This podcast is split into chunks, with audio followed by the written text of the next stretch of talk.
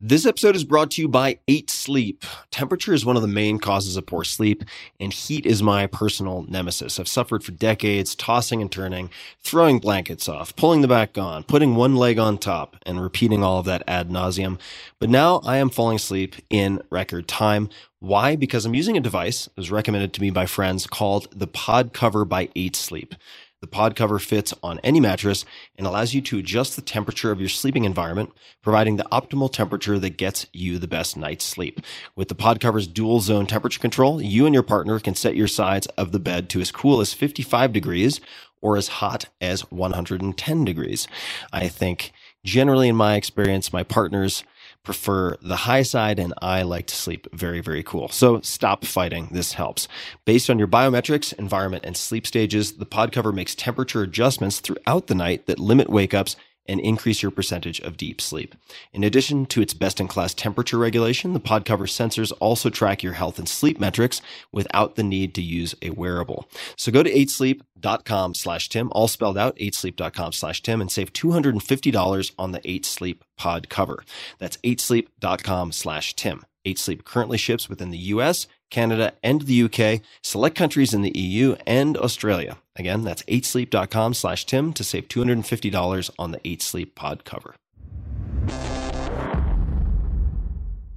This episode is brought to you by AG1, the daily foundational nutritional supplement that supports whole body health.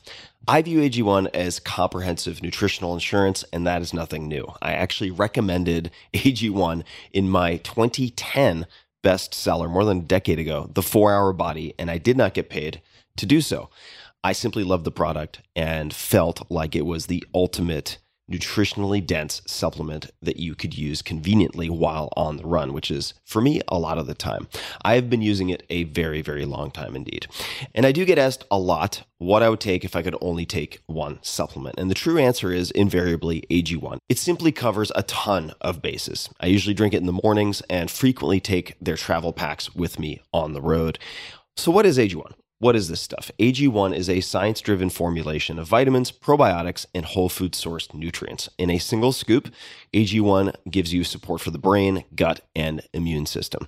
Since 2010, they have improved the formula 52 times in pursuit of making the best foundational nutrition supplement possible using rigorous standards and high quality ingredients. How many ingredients? 75. And you would be hard pressed to find a more nutrient dense formula on the market. It has a multivitamin, multi mineral superfood complex, probiotics and prebiotics for gut health, an antioxidant immune support formula, digestive enzymes, and adaptogens to help manage stress. Now, I do my best always to eat nutrient dense meals. That is the basic, basic, basic, basic requirement, right? That is why things are called supplements. Of course, that's what I focus on, but it is not always possible. It is not always easy. So part of my routine is using AG1 daily. If I'm on the road, on the run, it just makes it easy to get a lot of nutrients at once and to sleep easy knowing that I am checking a lot of important boxes. So each morning, AG1. That's just like brushing my teeth, part of the routine. It's also NSF certified for sports, so professional athletes trust it to be safe. And each pouch of AG1 contains exactly what is on the label, does not contain harmful levels of microbes or heavy metals, and is free of 280 banned substances. It's the ultimate nutritional supplement in one easy scoop. So take ownership of your health and try AG1 today. You will get a free one year supply of vitamin D and five free AG1 travel packs with your first subscription purchase. So learn more, check it out go to drinkag1.com slash tim. That's drinkag1 the number one drinkag1.com slash tim. Last time drinkag1.com slash tim. Check it out. Optimal minimal at this altitude i can run flat out for a half mile before my hands start shaking. Can i answer your personal question? Now would seem an appropriate time. What if i did the opposite i'm a cybernetic organism living tissue over metal endoskeleton.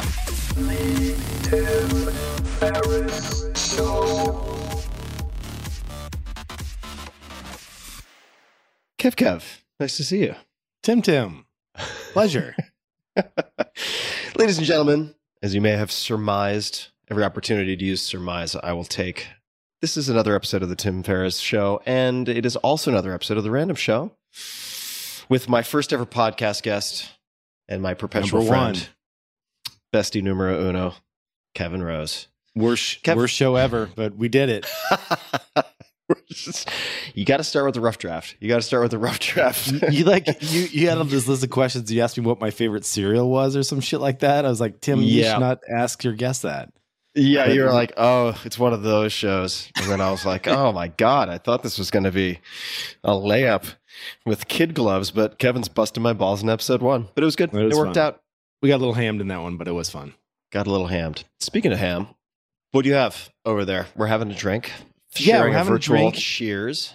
Yeah, cheers to you. Let this be known to the audience and to the world that this was the first time I didn't want to drink, and Tim pressured me into drinking. Normally, it's the other way around. I'd pressure you. All right, just to replay the tape here. Yeah, I said, okay. Do you have a drink? And you're like, No. And I was like, But I have a drink. You're the one who's always busting my balls about having a Right. drink. It's and okay, then, dude. It's right, well, you said it's 3 p.m. And I said, But it's a Friday. And you're like, You don't really need to say Friday. You can just say drinks. And then you walked off and got a drink. So I wouldn't say, I'm not sure if pressure, It I mean, unless you, yeah, it wasn't really twisting an arm, was it? It was more just like a slight uh, change of wind. it was like a fingertip to the lips kind of pressure. yeah, exactly. Say, say no Uh, more.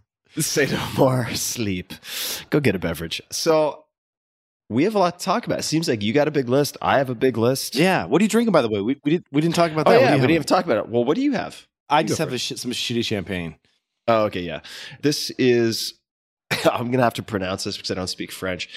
Uh, much like you might say Versailles, Kentucky. There is a Versailles, Kentucky. This is French. I don't speak French, but you got this. It's a Bandol, B A N D O L, Appellation Contrôlé 2021. Then there's Domaine Tempier at the top. and and this Love that Domaine This- Tempier.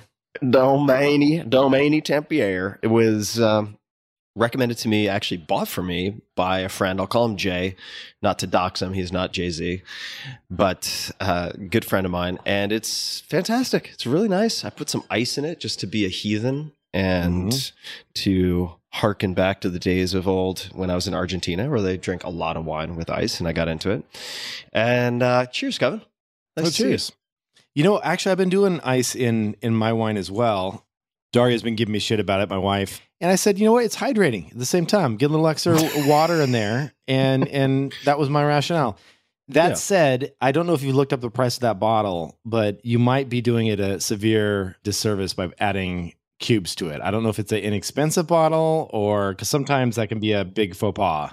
You know, I'm okay with. My Watch, it's like a four hundred dollar bottle, and you're just putting big cubes of ice. my whole life is just a series of faux pas. My uh what would that be? Faux Paus? Faux Paus.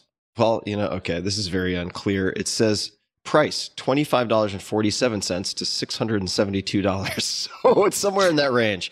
I don't know. It looks like $55. Okay, But I do think it may be somewhat challenging to get, but it's not an over the top. at the end of the day, if you're enjoying it with some ice, like Godspeed, right? You know, yeah, we could go on a whole Speaking of tangent. Godspeed, Let's speak of Godspeed. can I start with my first thing to talk about? Oh, I can't wait to see this segue. Yes, please. Okay, so we got a lot to talk about. One of the things that I would say we are known for at the random show is just random shit. And it's just like, okay, we don't see each other for three, four months. What have we stumbled into that's stupid, that's fun, that's creative, that's whatever, fill in the blank. And it's all kinds of stuff. One of the things that you're quite good at, Tim, that I really enjoy as part of the random show that we do is you're always talking about how can I get the most value and satisfaction out of something that is low dollar value? Meaning, Mhm. like, is that how you typically phrase it, Yeah. or Yeah, like affordable luxuries. Like, how can you affordable luxuries? something like that, right? Like, right, right. That that sounds right. So Yeah. there is a the most I would argue outside of like a standard Rolex day date, the most popular watch in the world for watch nerds, I'd say probably recognizable watch would be the Speedmaster, Mhm, which is the watch that was worn to the moon mhm. and it's a, an Omega Speedmaster. The original caliber that went to the moon, I think, was a 321. Gets really geeky. The very first Speedmaster that you can buy, like the first very release, is you know now worth hundreds of thousands of dollars for a representation of a Speedmaster. Modern day Speedmasters from Omega, you can still buy them. They are, you know, let's call it. I have to check the price, but let's call it three and a half, four thousand dollars, somewhere around there, maybe a touch more. I haven't looked in a while. That said, they did a collaboration. Omega did with Swatch. And at first glance, you think like, oh, Swatch, like there's no way. Like, I, wh- why would I want? But the actual collaboration looks amazing. Like it looks Wow. just like the Speedmaster. It looks identical, minus the band. identical. Right, Right, It's exactly. Super, super similar. Mhm. It's got the chronograph. It's made out of this ceramic that is super durable. They just crushed it and they made them in a whole variety of different colors. And they, they put a different planet at the bottom of, of each one. So this one is Saturn right here, this, this brown uh, version. They're impossible to get and you have to buy them in the store. You can get them on eBay, but if you go into the stores, they actually have a limited supply they, they kind of dole out each day. What's the price range or the cost? 250 or $290, something like that. So definitely cheaper than hundred thousand dollars, and cheaper than five thousand dollars. and you get the exact look of the Speedmaster. Yeah. and it's it's Yeah, so it's that's such a fun watch. It's And a really not iconic. mechanical. It's a super, Super iconic. iconic. watch. Yeah. Yeah, so if you're like always been Speedmaster curious or want to have one of the most iconic looks in terms of watches, no, I'm serious. Well, that's why I went from Godspeed to to here. You can see the jump. I see it. It, it's it's it's just a cool watch, and you got to see It all the different colors, watch. man. So they call it the the Moon Swatch instead of the Moon Watch. So it's That's the clever. Moon Swatch from Speedmaster and Swatch collaboration. Yeah, just uh, always trying to find something that is you know holidays are not that far off. If you have a watch lover or, or someone in your life that you want to do a gift to, great gifts as well. So it's kind of fun. And for folks who may not know, also, the Swatch Group is the world's largest watch company, employs about 36,000 people in 50 countries. They own a whole line Huge. of different brands, including Omega. Yes, that's why this happened. There, you, yeah, exactly. So there you go. And You have to imagine the people at Omega were pissed. Uh, I, I just knowing so much about this industry. they might, they might have been like, "We decline your suggestion," and then the parent company was like, "No, this isn't a suggestion. This is what we're doing." exactly. Like this is actually happening. and I will say that, and you know this, I don't generally wear any kind of jewelry or watches or anything, very, very little adornment. But I was gifted as a very beautiful, thoughtful gift a Speedmaster by a friend of mine. And it is a very, it feels good to wear Mm. this watch. And also, if you want to, it's kind of like guys who have really good mustache or beard game. Like they think the women are going to be into it, and then they just constantly get compliments from guys. That Right. will also happen if you're wearing one of these things. Oh, 100%. And uh, the fact that you can get that swatch for those people who are not watching the video, that collaboration, it looks just like the Speedy Pro. I mean, it it really does. Well, one thing that is worth mentioning there on this watch that for those that want to know kind of like the two second geeky backstory is that Neil Armstrong not only wore this watch to the moon, but used the chronograph feature to time the propulsion and, and jet releases to land on the moon. Talk about like he had to use a device, like there wasn't computers to do this A mechanical device. a mechanical device on his wrist. And so this that's why this watch is like legit. It's a real true utilitarian like awesome tool. So it's pretty awesome. Yeah, you can imagine if there were some wrist bound computer used for like the first human landing on another planet, Yeah. and then that was made available in limited supply for civilians to buy, what that would hold in terms of meaning. Did you hear about the sealed first iPhone went for over hundred thousand dollars at auction? No, I did not Yeah. hear. And that, I mean that was just a few years ago. That's wild. I did It's not know that. Now, you mentioned one thing though. I'm curious about. You said you can't find it on eBay. How does a company pull that off? I'm sorry, you can find it on eBay. Oh, you can. Yeah, that All is right. the place. You have to either go in store, like an ac- actual uh, Swatch store, or on eBay. There's the only two. I got it. to- You can get it find used, or if you want it new, you have to go to the store.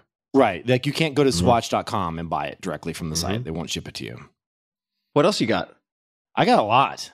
Yeah, yeah. Bring another one on, and then I'll I'll, All right. I'll choose an appropriate So transition I'll, from I'll bring from one a, of them. I'll bring a, a quickie, and then I've got some really hard hitters after that.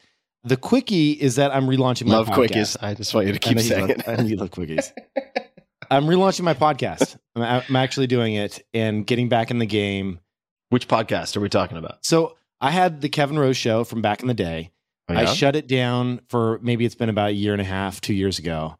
And I've missed it. I missed a lot of kind of what I was doing there, but also I want to kind of modify it in a few different ways. now this is separate from, unless I'm already, I've had a third of a glass of wine, so maybe I'm just hallucinating already. But Foundation, The Foundation and Kevin Rose show kind of merged into one. So it's still Mhm. one feed because Foundation was all about interviewing entrepreneurs, talking about their entrepreneurial kind of journey, trials, tribulations, things of that nature. know, speaking about other planets, you did have Elon on at one point. Yes, back in the day. Yeah, so that's actually what kind of what I want to get back to where when I think about some of the value that I was able to add to my listeners, it was around and something that I think I've personally been good at is identifying trends early on and talking about them before anyone else. Yeah, you are just to underscore that you are undeniably one of the best in the world I've ever seen at that. I appreciate that. It's true. I've means a lot seen it from you, over and over and over and over and over again. Yeah, it's, you know, it's it's funny. incredible. Someone has a clip of me mentioning Ethereum for the first time on your show. Have you seen that? Yeah, And we was did a random it was, show. It, it was like 1985. It was way back in I'm like, my let me tell you about this in thing San called Francisco. Ethereum. Yeah. totally. Yeah, So getting back to that, like just really wanting to highlight and expose people to that early beta. Beta, I think of like early software, right? And so the tentative working title is called beta, but it's going to be like showing off things as early as possible that have potentially a lot of upside for the user. So advancements in AI. You know, when I had Elon on the show back in the day, Tesla stock was a dollar ninety. I looked up the price of when he actually came on the show holy shit. which is crazy. So, you know, it's going to be a variety show. It's going to cover tech, investing, you know, health. And then I think also important to throw in there is this kind of mental work life balance that is so important to me these days where, yes, investing is great. Yes, making money is great, but it's not going to bring you happiness unless you can figure out the shit in your head. So, just making sure that's a component to it as well. So, Anyway, don't have anything to announce, but I would tell people if by the time this show comes out, if you just go to kevinrose.com, you'll see a link to the podcast there. Have fun. And I'm going to fire it back up. Do you have any teasers for likely or possible guests? Could be names, could be just profiles. I'm going to go. It's a great question. I had sent Elon an email a while ago, and he said he had a lot of fun on my first show and was game to do it again. That was a while ago, but I got to go and, and hit him back up. I would definitely want to have Elon back on. That's going to be a good one. But I would say, you know, it's going to, there's three or four, but uh, nobody is confirmed. I really want to kick it off with a good banger to, to begin. So TBD. TBD. Well, let me tell you about something exciting on my side, which is really just celebration at this point of enthusiasm for me. It's not a launch or anything like that at this point, but you don't know about this. Nobody knows about this really, which is I recently, last week, did a, I guess it was a four day creative sprint in the middle of nowhere at this rustic retreat with two writers and three concept artists who are some of the best in the world who have done some of the best known work for D&D for Magic the Gathering and we worked on cockpunch stuff believe it or not. We actually spent that entire time coming up with scenarios characters adventures concept sketches artwork.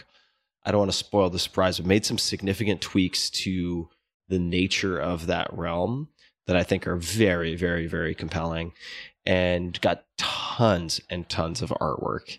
And it's spectacular. Some of the work is just outrageously, outrageously good. What these guys can do in a handful of hours, it boggles my mind. It is just beyond my comprehension. It's really it, as if, from the writing perspective, if someone sat down and like in three hours they just banged out 3,000 perfect words.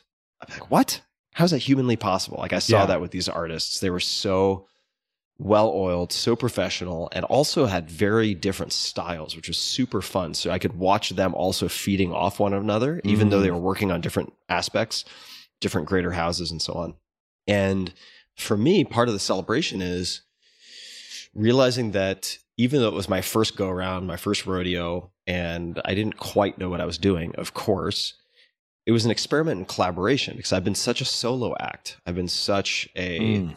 Soloist when it comes to large creative projects. Having an opportunity to work with, say, not just one 3D artist, which I did, Walter, for say the initial three dimensional, you know, 3D Blender character designs, but to work with an entire group and to see if I can actually interact or co-manage that process in some way was very reassuring. I think I can do it. I think I, I think that even if I'm not putting pen to paper or stylus to a tablet in some fashion, I think the past that I have and the experience that I have with line art and more recently with painting and so on really helps me to give better feedback to artists and to Yeah. notice details. And I'm very excited about it.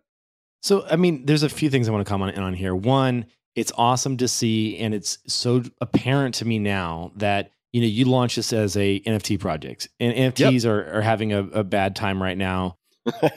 yes, that's definitely one way to put it. It's a bloody market out there. All the proceeds went to nonprofit. Yep. Royalties are dead. So the Yep. idea that you're making any further further money on this via NFTs is is not the case. Basically zero. Yep. And so you're you're doing this for the love of the game, which I love to see, which is Yeah. awesome. And the second and more important thing, having known you for a long, long time, is I've never seen you. I've, I've seen you struggle with giving up a little bit of creative control, right? Like Yeah. delegation. I'll give you some old Tim Ferriss stories. Every time Tim would write a new book, I'd be like, "Dude, Tim, let me get a let me get a little early copy. Let me get a little chapter. Let me see what you're working on. What are you? What are you, hacks are you doing? Blah blah blah." You wouldn't share that shit with anybody. You were like so secretive. You'd like, how do I encrypt my hard drive? Like you would like try and lock down all your shit. But to see you move into this world of more of creative director is is awesome. Has that been a challenge for you? Am I am I articulating that correctly? That's you are. Yeah, you're definitely articulating correctly. I mean, I think as we were talking about before we started recording, like we we both have Yeah. some maybe daddy trust issues or whatever that we've needed to work through on a lot of fronts, and it's definitely the case that that's true. I will say that there are a few decisions that were super key in facilitating, sort of lubricating, if you will, the possibility of me being a acting in a more creative director role. The first was, and it's easy to miss the importance of this with the absurdity of the name of the project. Cock Punch, the legend of Right. Cock Punch. People should check out the trailer at the very least on Oh my the God, podcast. the. Episode one. It's so good. Uh, some amazing voice actors involved. And the key there by using that name, and this was very deliberate, and by pursuing it the way I pursued it, and also giving the funds to the Saisei Foundation, my foundation, S A I S E I foundation.org, for people who want to see the projects I'm involved with. What that did is it basically made fixating on money kind of silly in the sense that it doesn't go to my pocket, it's going to the foundation, which is important, but it's not going to directly improve the quality of my life in any way. Secondly, the fact that it was given such an absurd slash hilarious title allowed me not to take it too seriously or be too precious or protective of it. And that is what opened the door to this collaboration. My hope is that by testing this with something like cock punch that I will then be able to translate it to things that I might be inclined to be more protective with. Mm. And uh, there have been so many benefits to this. And I'll name a few, or I'll at least lead with one, which is the energy that this has generated has been unbelievable. It's been like a power plant for everything else that I'm doing. So it's charging my batteries so effectively that I've been able to engage much more potently with everything else. Hmm.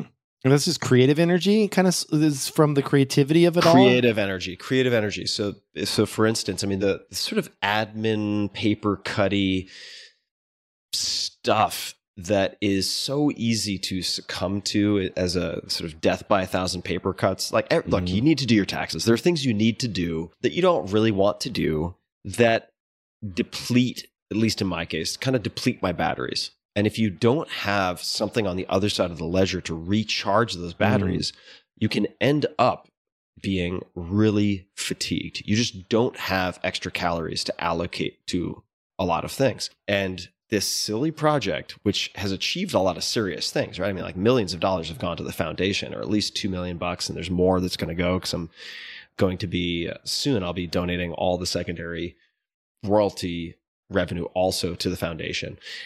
I mean, it's done a lot of good in terms of supporting early stage science at all sorts of top universities and journalism fellowships at UC Berkeley and so on. But check this out. This will be another connection, and that is I literally, and uh, we'll see if I can keep this in or not. but I need to talk to the other person. it's good. Yeah.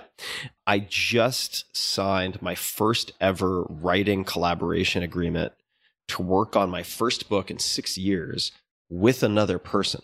I've never done Hmm. that before in my life. And like, that's my baby. Is this fiction? Is this going to be? This is nonfiction. It'll be sort of old school Tim Ferriss in a sense, because it'll be what I'm probably best at and most known for, but it will Oh. be done with Are you adding an hour to the week?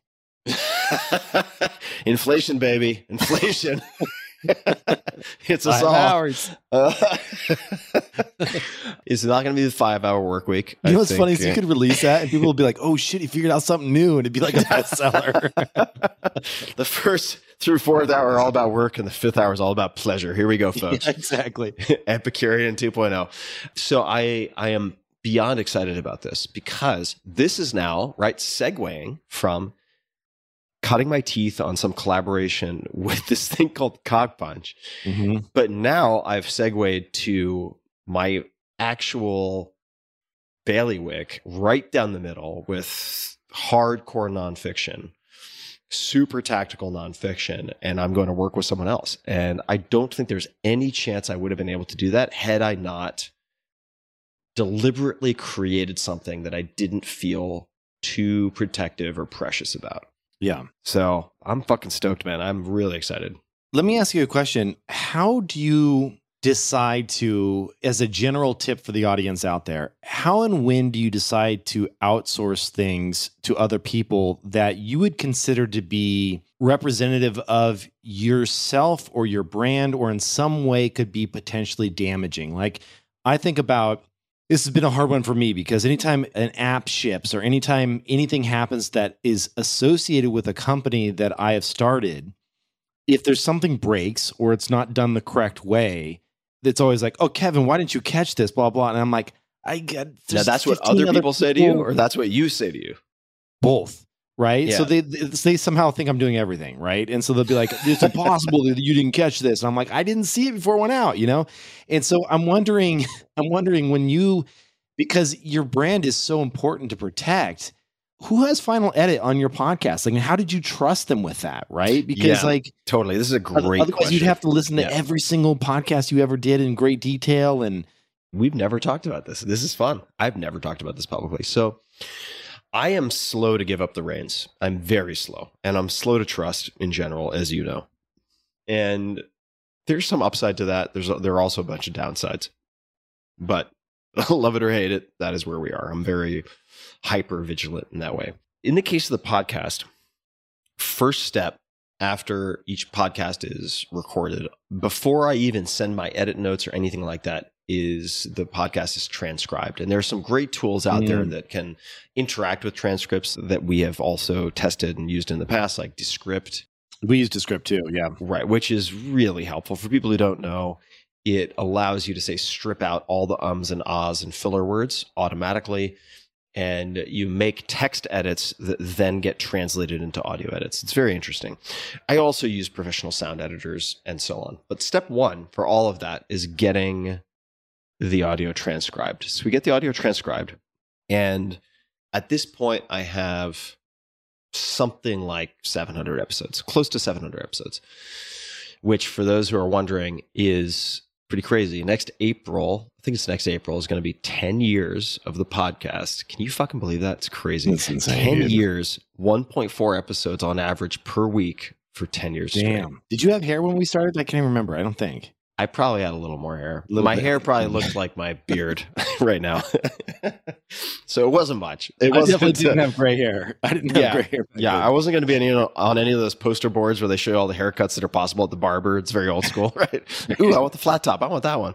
I wouldn't have been on any of those, but I probably had a little more hair. I was probably faking it. I was. I think I was probably at the last, the eleventh hour of my white knuckling. I probably had some cheesy faux hawk because that's all that was left, and I was trying to cover up bald spots, something like that. In any case, the point I was going to make is that my current general manager of the podcast, who's really the COO of editorial, has been working for me for seven or eight years. We've been working together a long time. Over that period of time, we've now done a few hundred episodes together, minimum. And I started with making edits myself in a Google Doc. And then we would go back and forth. And over time, I got to the point where I would ask him to suggest edits, and then I would go through and provide refinements and feedback. And I am at the point now where we probably have 95% overlap, which is good enough.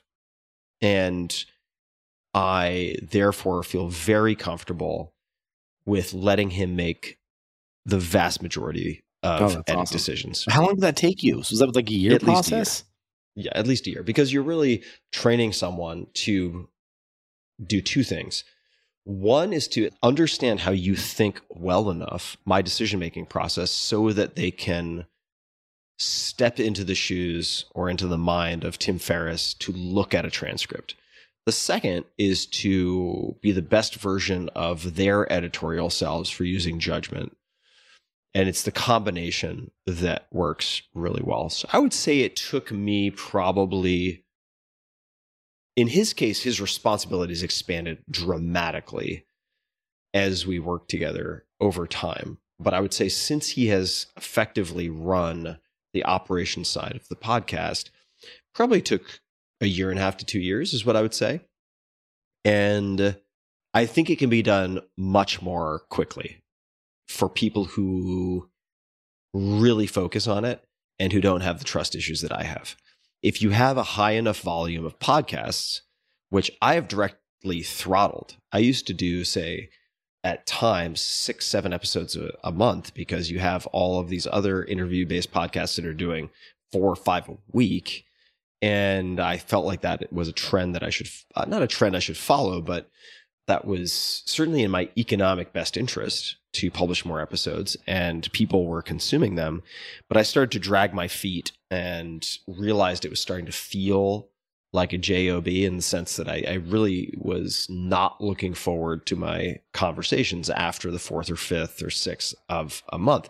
So I dialed back deliberately so that I would still enjoy what I was doing. What that meant though is that you're getting fewer iterations or you're getting fewer at bat practices with the person you're trying to train to be a world class editor. And I think you could do it if you had decent volume. You could probably do it in three months. Especially, for instance, one thing that I could have done, I just didn't think of it and I didn't have really the bandwidth. I'm just juggling a lot and it wasn't my absolute top priority. You don't have to use new audio. I could have said, let's take the raw audio from 20 episodes that were published before.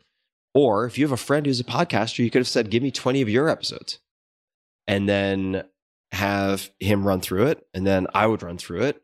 And boom, before you know it, if the person is reasonably adaptive and perceptive, they'll figure it out. So I would say three to six months. But I'm at a point now where it's, it's at least 95% overlap. And if there's something that's very nuanced that I feel strongly about, I will still make that edit myself. And some of it is really, really, really, really nuanced. Let's just say a guest gives a long answer. In the middle of that answer, they say something that's factually incorrect. And for my audience and also for the guests themselves, I want to remove that. But if I remove it, perhaps that removes a bunch of important context. So I may need to take something from elsewhere in the conversation and slot it in or create a hybrid sort of Frankenstein for it to make sense or ask them to do a pickup meaning record additional audio to slot in somewhere, that is at a level of complexity and also like Tim Ferriss' subjective whim that I will often step in to try to make some of those decisions. But my right hand makes a lot of the decisions on his own now. And it's incredible. That's amazing. So that's been the process. And there is, I will say, to put out a really good finished episode, oftentimes there is a fuck ton of work that happens behind the scenes that if we do our jobs correctly, are completely invisible. Right? yeah. Yeah.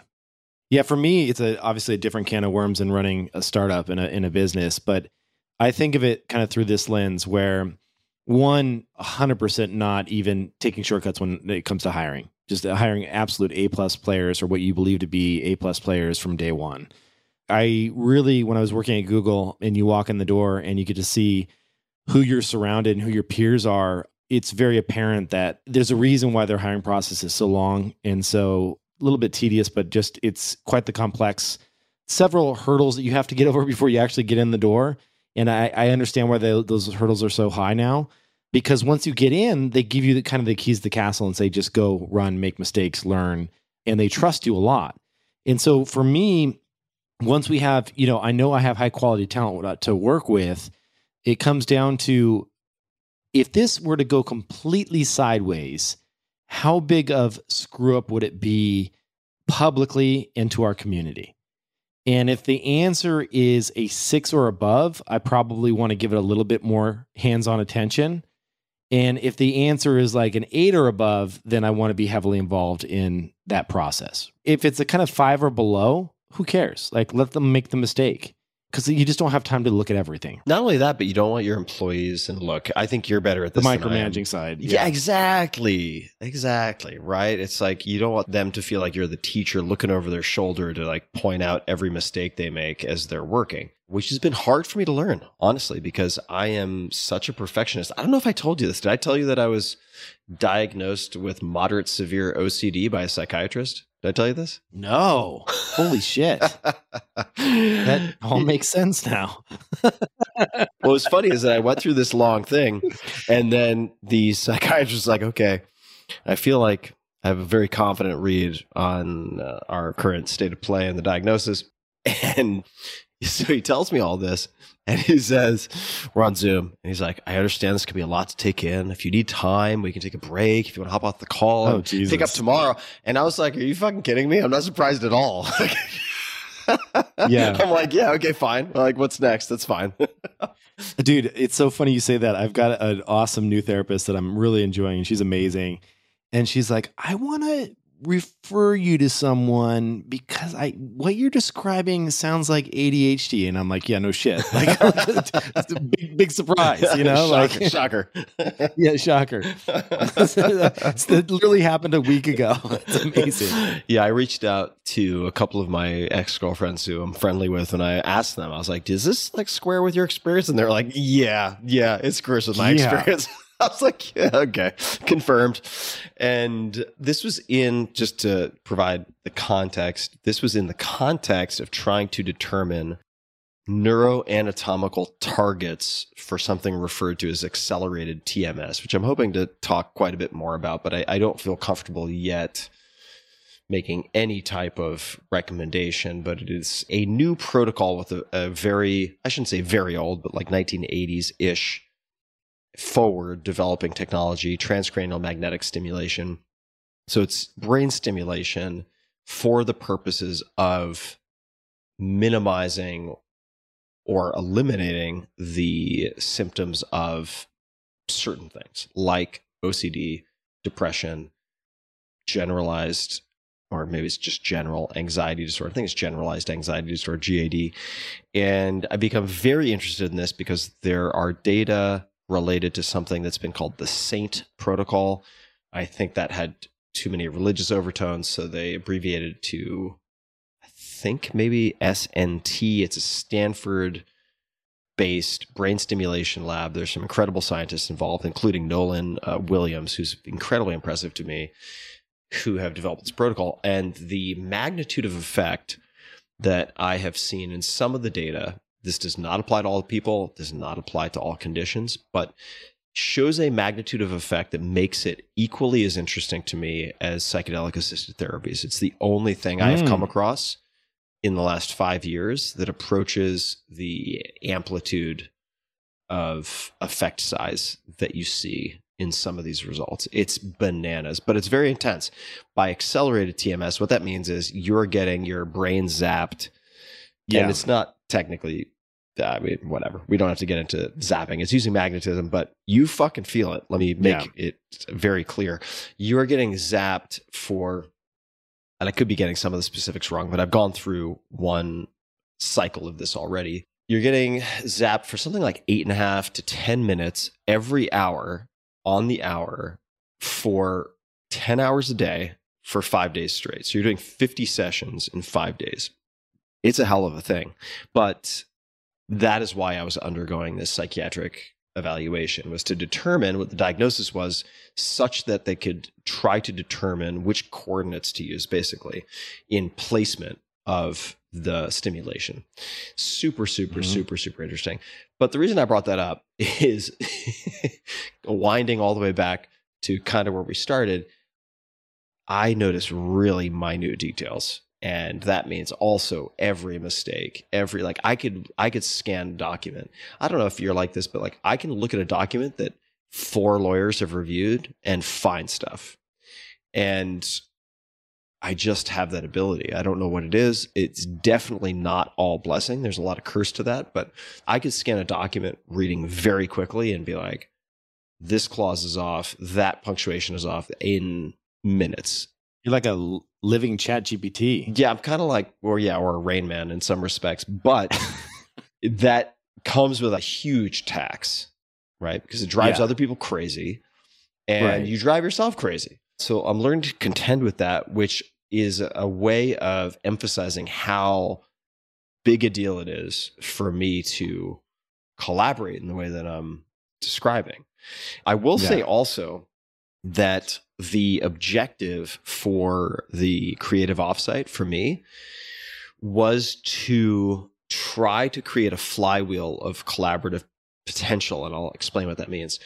In other words, I wanted to create enough imagery, enough artwork, also enough scaffolding in terms of world building. So the mythologies, the beliefs, the alliances, the conflicts, the geography, such that I could take all of that and give it as a world Bible of sorts to a writer who's never had any exposure to the realm of Varlata, right? The legend of Cockpunch. And they would be equipped to write a short story or a module or an adventure for D&D, a campaign, who knows, or a comic book and have it align with my creative vision for that entire fantasy world, which was a, a cool challenge. I think it requires a little more time. Those types of creative pushes are often two to three weeks. Three weeks seems to be the sweet spot, but that's a huge ask of my time and of everyone's time. And I wanted to make sure that I felt comfortable in a shorter format first. But man, I'm excited because what a lot of people don't realize is this whole Legend of Cockpunch thing. The only thing I need to do to make this something serious is change the name. I don't need to change anything about Yes. the world. I've told you that. Yes. It's actually really easy. Like if I wanted to switch that gear, which I think would be a terrible handicap right now because I want to continue to collaborate and by having the current branding, it alleviates a lot of pressure I might apply to it. There's very little I have to do to flip a switch and make this a extremely Will you do that? viable. I don't know. I don't know. Maybe. Maybe. I know, think you it- should. Remember when we had this conversation? I called you up and I said, Dude, if you do these three things, this shit's going to take off. And one of them was the- Yeah. the, name change. Yeah, of course. Of course. I know it's a possibility. Right now, it is working so well as a creative hyperdrive and as a catalyst for just It's like having my own fusion reactor or something. It's working so well that I'm like, look, don't get too clever. Like you can fuck things up by being too clever. I was like, don't get too clever. Like this is working really well. You lucked into a lot of it. Some of it's by design, but you got really lucky. Like ride the lightning for a while. Don't fuck it up. So I'm going to stick with it for a while. There's no, I don't feel also any time pressure whatsoever. Just a quick thanks to one of our sponsors, and we'll be right back to the show. This episode is brought to you by LinkedIn Marketing Solutions. If you are a business to business marketer, your needs are unique and your solutions should be unique as well. B2B buying cycles are long and your customers face incredibly complex decisions. It's time that you had a marketing platform built specifically for you. LinkedIn Ads empowers marketers with solutions for both you and your customers. LinkedIn Ads allows you to build the right relationships, drive results, and reach your customers exactly where they are already. You'll have direct access to and can build relationships with decision makers of all different types 900 million members, including 180 million senior level executives and 10 million C level executives. With LinkedIn ads, you have access to targeting and measurement tools built specifically for B2B. In the technology sector, LinkedIn generated a 2 to 5x higher return on ad spend than other social media platforms based on an assessment by analytic partners. On top of that, audiences on LinkedIn have two times the buying power of the average web audience. So make B2B marketing everything it can be and get a $100 credit on your next campaign. Go to linkedin.com slash TFS to claim your credit. That's linkedin.com slash TFS. Terms and conditions apply. Can I ask you a question that I hope you'll give me a more kind of vulnerable response to? Oh boy. So no this is a good one though because from an outsider looking in you say okay tim you've told us this is just my observations. You say over and over legend of Cockpunch, it's a joke. It's for fun. It's a throwaway. I'm having a good time. Don't want to take it too seriously blah blah blah. But you know in some sense let me just think about how to word this. In some sense if you did take it seriously, now you're a sci you're not a sci-fi, but you're a, a fiction writer. Yeah, fantasy writer. And mm-hmm. fantasy writer. And you could go for it. You could decide at some point to go for it and say, I want to try this. But there's also a sense that it could fail. And you're protected right now from failure because of the name. So is that just a safety mechanism to keep you from feeling failure? Do you see what I'm saying? Like if we're being really vulnerable here? I do. Yeah, it's a great question. So here's what I would say. It's actually in a sense the opposite for me. So it's not a throwaway. It's definitely not a throwaway. It is something I think very profound, at least for me personally, that is in the guise of something ridiculous, which I think more people should try, honestly it's actually a cheat code. And I would say that instead of using it to avoid the possibility of failure, what it is enabling me to do is fucking swing for the fences in ways that I would never dare otherwise that could result in just a complete faceplant. So I'm actually risking many, many, many different types of failure that I would be hugely averse to otherwise by couching it in the terms that I've been using. And I am going to do so much more of this in life. Holy shit. Like this has been such an unlock for me that I'm going to do a lot more of it. And I'll mention a few other things just quickly because uh, it ties into this. That's the nature of the random show. Let me just pull out a random piece of paper from the hat and we'll go from there. There's a great book. It's actually excellent for storytelling in general, although it is comic specific. It was recommended to me by a very good artist and creative who works in comics named Danielle Henriquez or Enriquez, the DC Comics Guide to Writing Comics, which is such a boring title for a really entertaining and useful book. But the DC Comics Guide to Writing Comics by Dennis O'Neil. it has sample scripts. It shows you side by side script plus final output. It goes into story arcs. Not all of it would apply to what I want to do, but it was incredibly, I found it incredibly useful and also hilarious. The writing itself is spectacular. I thought it was spectacular by Dennis O'Neil. So I want to give a, a hats off to him. And in terms of fiction, I would be very insecure if I were to take fiction writing prose only on in say novel or book form because there are some people who are so so good at it. For people out there who have not read any say fantasy fiction we could certainly get into science fiction. I'm a huge fan of science fiction. Ted chiang I'll just say that C H I A N G. The, sh- the collections of short stories. Oh, that, it's not like eight short stories or something like that in one book. Yeah, exactly. So there's Is that the one that was really good? Oh, I, maybe yeah. you you said that a couple years ago. yeah. recommended there- that. I, read mean, it. It was he's fantastic. he's absurdly absurdly good. The movie Arrival was So based on one of his short stories. I mean, the guy is so so so good. So to be able to pack that much information, like that dense of storytelling in such a short little, it brings you in so quickly.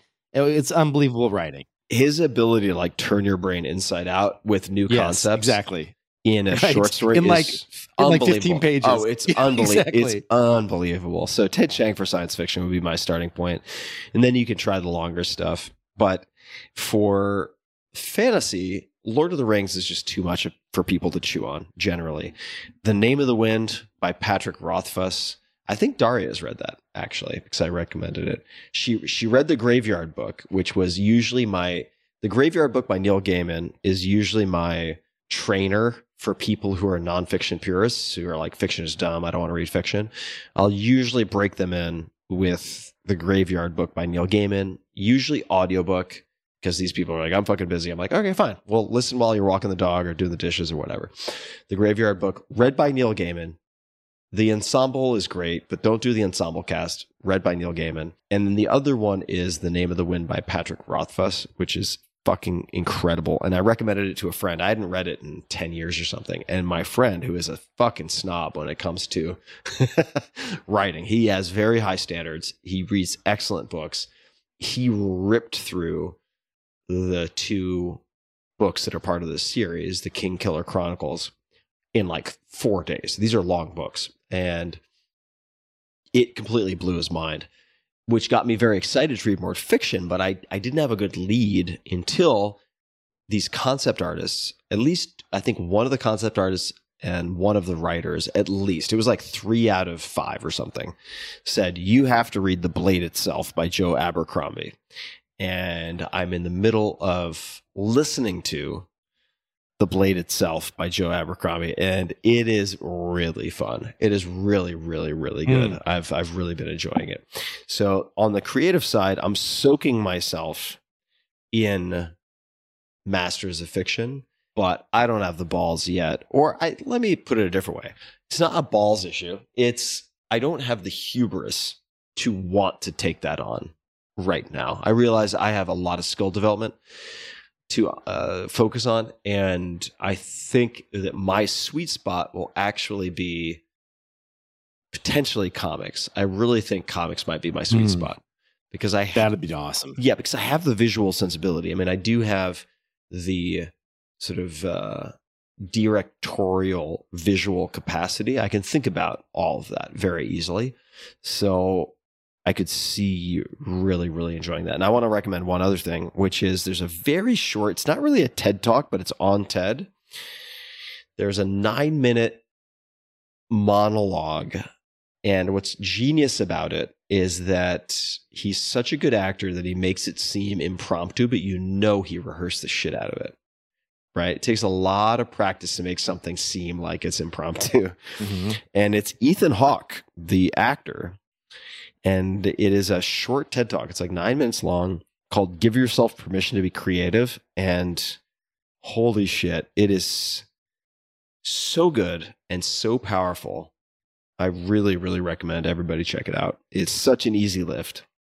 Yeah. Amazing. So, speaking of TED Talks, thank you for coming to my TED Talk. Um, Kevin, you're up. yeah. So, uh, well, one thing I wanted to, you know, we talked about that brain stimulation stuff, and you know, Adam Gazzaley, our mutual friend at UCSF, has been experimenting with some of that for a long well. time. For a long time, he's one of the he's one of the pros. Yeah. Long time. One thing that I will say our mutual friend Matt Walker, who runs the Berkeley Sleep Lab. Have you talked to Matt about brain stimulation? No, at I, all? you know, I literally took a note like 10 minutes ago to catch up with Matt Walker because I haven't caught up with him in a while. So, yes, I've been Yeah, thinking about Matt. Talk about one But of the nicest, He's such nicest a sweet guy. on earth. but right? I, I haven't talked to him about brain stim. I have not.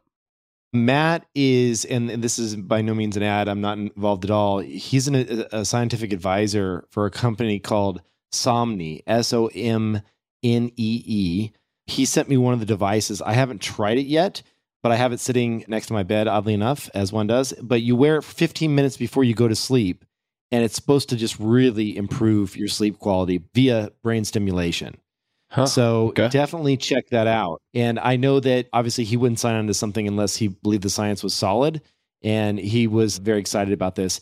It's a tough hurdle as a startup to get people to feel comfortable stimulating their brain with currency. Like it's challenging, but it's it's really promising. And, and, and Matt was impressed with, with the results. So That's amazing. if you All if right. you have trouble with sleep, definitely check it out. Oh And, my and. Matt's obviously a legend. Story of my life. Good lord.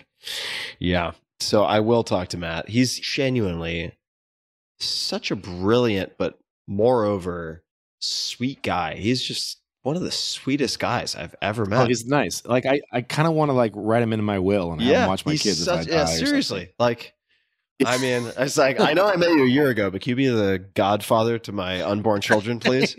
Such You've never met them, but uh, exactly. he's the sweetest guy. Such a sweet guy. All right, so I know you have a bunch of stuff. All right. What else? What What else are you Yeah. holding back here? So you know, speaking of just crazy shit early that I want to tell you about, I think about technology startups in general. We all know ninety percent of them fail. Some of them are so odd they're worth mentioning because if they become something larger, you'll want to have heard about it, right? This is one of those. So there is a, a site out there. It is called friend.tech. Have you heard of this? No, Okay. I don't think so. So you get a sign up code. They're posting them all over Twitter. They'll, somebody you'll know will have one. And when you go in, what they have realized and what Apple has done is Apple has said, you must pay us a 20% tax on all transactions, Yep. right? And they've also banned cryptocurrency trading from the App Store. Like they don't allow that to happen. They allow you to have wallets and they allow you to buy from like Coinbase, but they, as payments, they haven't yet enabled that. So some clever individuals have figured out that back in the day, they have a way with Safari, the little browser built into the iPhone, to install apps on the phone that aren't actually from the App Store. Oh, that's they're wild. they're written Okay, I see where this is so going. Okay. So what they've done is somebody created called something called friend.tech. And when you sign in with your Twitter and in your Twitter, it creates a profile for you. It gives you a place to post to your followers. You can post out and they can all respond back, but they can't see each other's responses. So it's almost like a private DM that is coming from them to you. But whenever you send something out, it goes to everyone. Okay. All right. Now, what happens though is you get one share of yourself to begin with, and they call them keys now because they realize the SEC might freak out about that. and they're tokenizing humans via a bonding curve. What? So what does that the- mean? Yes. Think of bonding curves like a slippery slide, like a, a child's slide. And if you had to place a toy car on the bottom of the slide, if you're early and you're the first one, you're buying in at the ground floor. But as the car starts to go up the slide, which is the predefined curvature of the bonding curve, it becomes more and more pricey. So if I buy Tim Ferriss as user number one, I might pay 10 cents a share for Tim Ferriss. And the next person might pay 15 cents, the next person might pay 20, and then it goes up from there. All right? right. And it's all done in Ethereum, but they do it on a layer two, which is another complex way of saying they kind of take it off chain or not on the main chain. So that it only costs pennies to do these transactions. Got it. So you're dodging Apple and you're dodging the gas fees. Right. So think of this like imagine this is like a new type of OnlyFans, but for everyday content. So if Twitter can have subscriptions, OnlyFans can have fetishes about whatever. I don't even want to name any because I've seen some weird shit. I've heard about some weird shit. Oh, nice, nice Um, save. Nice save. Thank you. Thank you. Um, so this allows them to dodge the micropayments. So I signed up. I was like, what the hell? I'm just going to try this. But here's the crazy thing, Tim. As people buy and sell you, a percentage that goes back to you as the creator, the content creator. So I didn't know that going into this. I'm like, oh, I'm just going to buy and sell some of my friends. And so I haven't sold anybody. Wait, yet. wait, wait, wait. Hold on, hold on. When you're saying buy and sell some of your friends, or you're selling not shares because the SEC will freak out, but whatever the hell the They call them keys. keys, keys in yourself. Yeah. What do people get? What? Okay, so they pay for They get thing. access to your feed. they get access to your feed. Ah, All right. Okay. all so right, if all you signed up, so it's like an Ethereum denominated Patreon in a way, something like that. yes, exactly. But it's based on a bonding curve. So the sooner you get in, the better. And then there's as you exit down, it follows the same curve down. So as you sell shares, so you know Nadia from Pussy Riot, I paid for hers, and she put some things. Oh, wow. on, on her oh, feed. that's very nice. Nadia's a beau- beautiful woman. Uh, there's no doubt about that.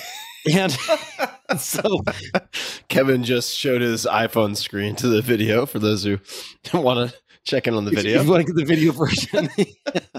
hey, listen, Darya likes her. She told Darya that she has a nice ass, so my wife is uh, oh okay wow, with her. nice. I I don't even know if I, I should uh, be bringing this up right now. I've had two glasses of wine.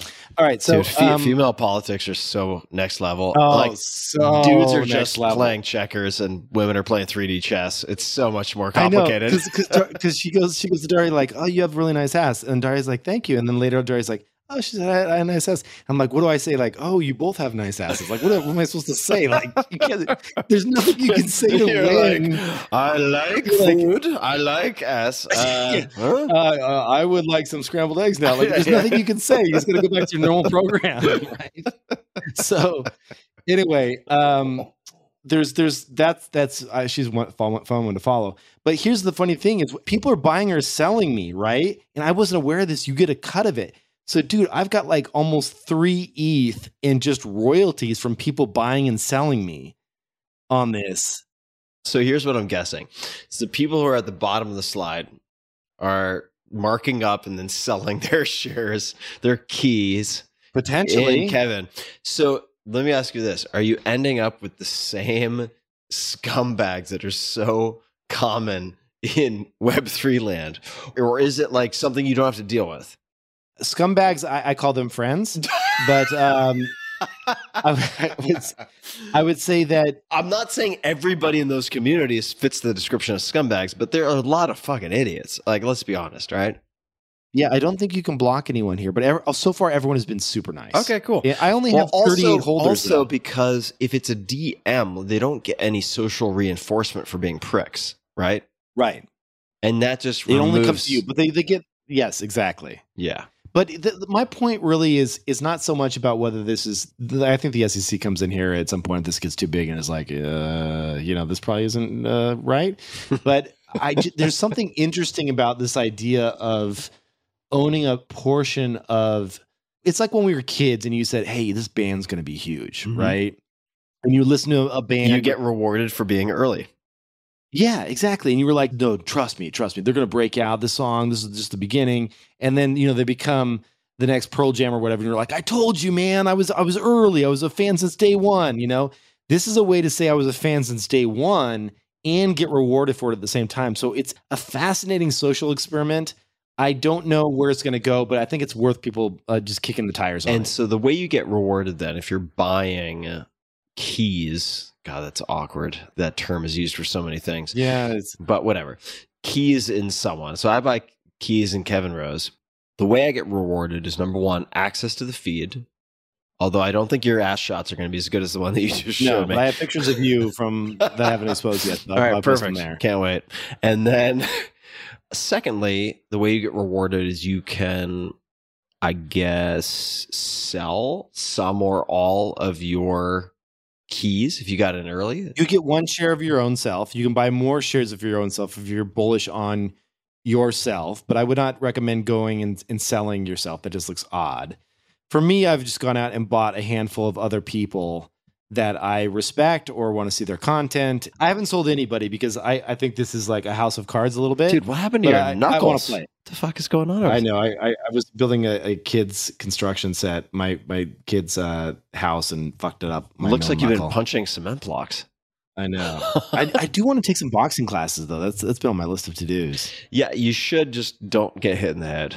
Yeah, I know that. Yeah, TBI does not help what you want to do. I mean, boxing's great.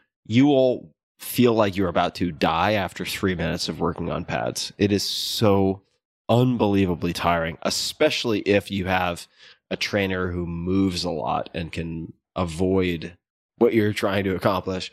Muay Thai also excellent for pad work. I've been thinking about getting back into Muay Thai, but I have to fix my spinal pain first. Muay Thai is probably one of the worst things that I could possibly do right now, given the state of affairs. But boxing's great, man, and you'll have access to a lot of good gyms. Yeah, there's got to be some out here. I'm gonna I'm gonna go try and find a, Oh, a yeah. good one. Ton, ton. You got tons of options. Yeah, just skip the sparring. Skip the sparring. Work on Yeah. pads. Well, I mean, you could do light sparring though, right? With padded headgear, like as long as it's not too. Mm, I, you know, here's No. he- let me explain what happens in light sparring with headgear. so here's what happens with light sparring with headgear. Everyone's cool for like 60 seconds, Until you're not. and then someone throws a punch that's a little too hard, and they say, "Oh, sorry, man, sorry," and the other person's like, "Yeah, that's fine, no problem." Then the other person throws a shot that's a little harder, and then before you know it, you're just fucking giving each other brain damage left and right. that, and then you both have a headache for three days, and you actually have real jobs, and it's a it's a complete oh fuck yeah, waste fuck of brain cells. So the way that sparring, it's not really sparring, but the way that contact can make sense is if you have someone who's really good at holding mitts, you know, pads, who will occasionally check you with their own hands, Mm. but they have the pads on. So they're not hitting you hard, but they're giving you that feedback. It's just like a little mm, snap Yeah. to the face. Yeah, so you have to, at so you have to react and you have to develop some defensive capabilities. That's yeah. I think that's tolerable. But speaking as someone, oh my God, going through these psychiatric evaluations, the number of questions related to concussions and traumatic brain injury is really beyond anything I would have expected. Like the correlation of depression, anxiety, et cetera, to TBI, to traumatic brain injury, is undeniable. yeah. It turns out fucking up your brain is going to fuck up your brain. Right. Well, yeah, but it's not immediately clear if you're, say, a skateboarder when you're a kid. Like I skateboarded, you did too. I'm sure you ate shit sometimes, and like you whacked the, the living Yeah. hell out of your head. I was actually talking to, to Tony Hawk about this because um, you know his his mom uh, passed from dementia, and and he, we were talking about you know some of the brain injuries and stuff that he's been through, and he's just like you know I, at the time this was years ago, so I'm kind of paraphrasing, but at the time he was just like you know it's what I do. yeah. It's like you're kind of too far in at that point, you know. Well, yeah. And I was like, and I talked to Rhonda uh, Patrick, and I was like, this is many years ago. We were talking about omega threes to get for Tony, and just like stuff that we could potentially do to like you know give him some brain health. You know, it's it's, it's tough. He's he's he's seen some damage. yeah. Have you ever seen his shins? Oh, they must be terrible. I haven't. They're beat up, dude. It's Yeah, like, he's like a he's like a Muay Thai fighter. Yeah. I have so much respect for that dude. I mean, talk about somebody that the last time I saw him was probably six months ago, and we went to this donut place that was opening up, and he had a cane with him. What? and he's just like, A cane? yeah, he was like, well, he had just had surgery. Oh, I see. I'm like, how you doing, man? He's like, ah, you know, they just opened me up, put a few more screws in. He's like, I'll be, I'll be skating, like, and you know, it's like, the dude just has no fear. Like, there's like no, there's, he's just like, ah, they just opened me up, put a few screws in, and I'm gonna go back at it. Like, what the fuck, Good dude? for good for him. You're already the goat. You know what I mean? Like, Well, it's like Laird Hamilton. Same with surfing, right? He's just like, yeah, get patched up. I'm back out there. Broke my leg on a 100 foot wave in like 17 places. Yeah, that's fine. They'll just stitch it back together. I'll be out in two months. it's just insane, dude. I'm not built like that. It's impressive. You know, side note, and this is not to make a blanket recommendation because that would be really irresponsible, but I saw a presentation. I'm not sure if it's publicly available on a uh, scientific study that examined psilocybin, so what is considered the active component. Everybody knows what that is. yeah, some do. Some do in uh, in psilocybe mushrooms or different types of mushrooms, so magic mushrooms. In Parkinson's patients for the oh shit. minimizing or reversal of symptoms, and it's very compelling.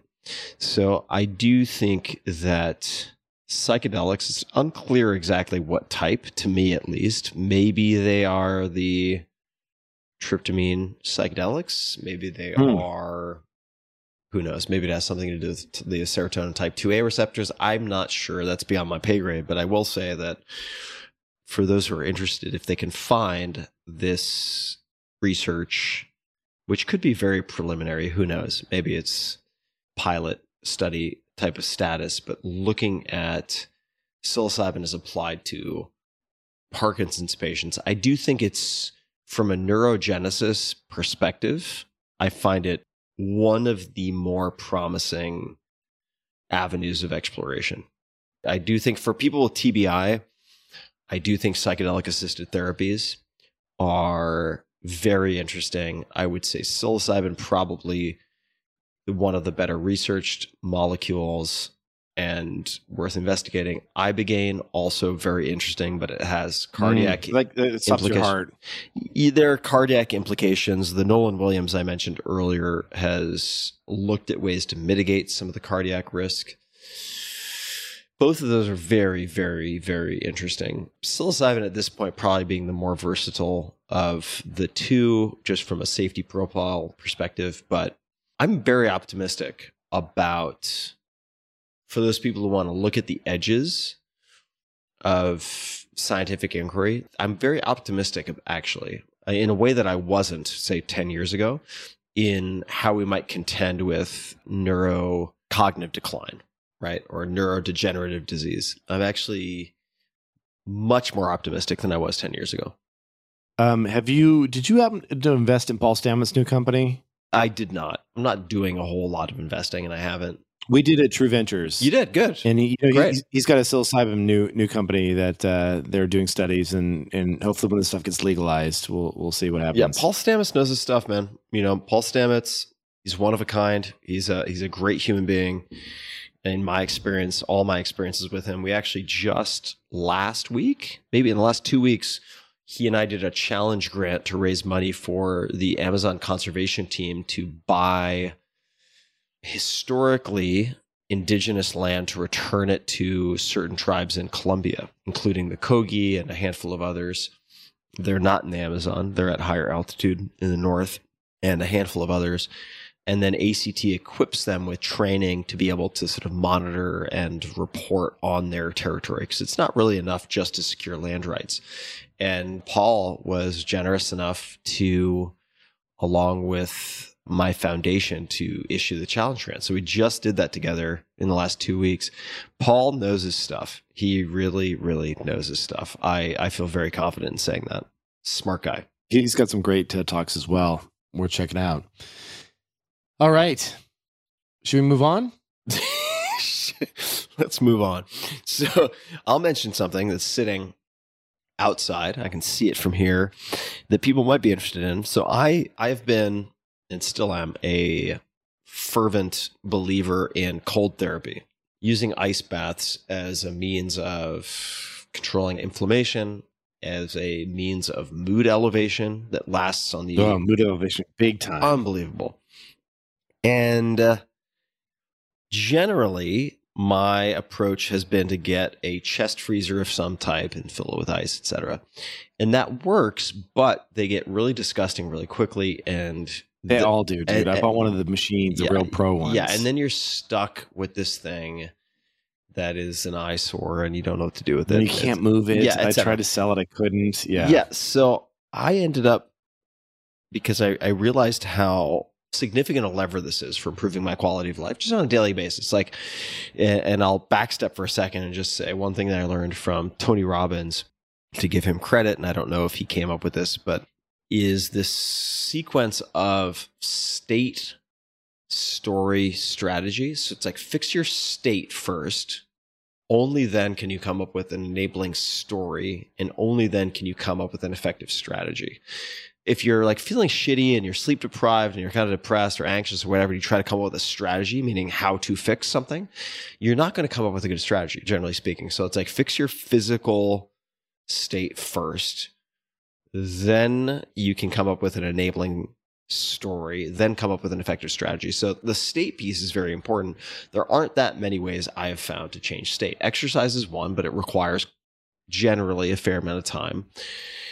Heat is also effective, but again, requires, say, doesn't sound like a much, but it's like 15 to 30 minutes, let's just say, in a sauna. Very effective. Cold is the fastest. It's just the fastest for me. And I've gone without cold therapy because I've not wanted to get some huge chest freezer or a pro model. I am also going to be getting a pro model, but They get all scummy though, and then you got to put chlorine in them. Yeah, this is all just- that. It's a lot. But I went on Amazon and I found something called the Cold Pod, which you set up in like five minutes.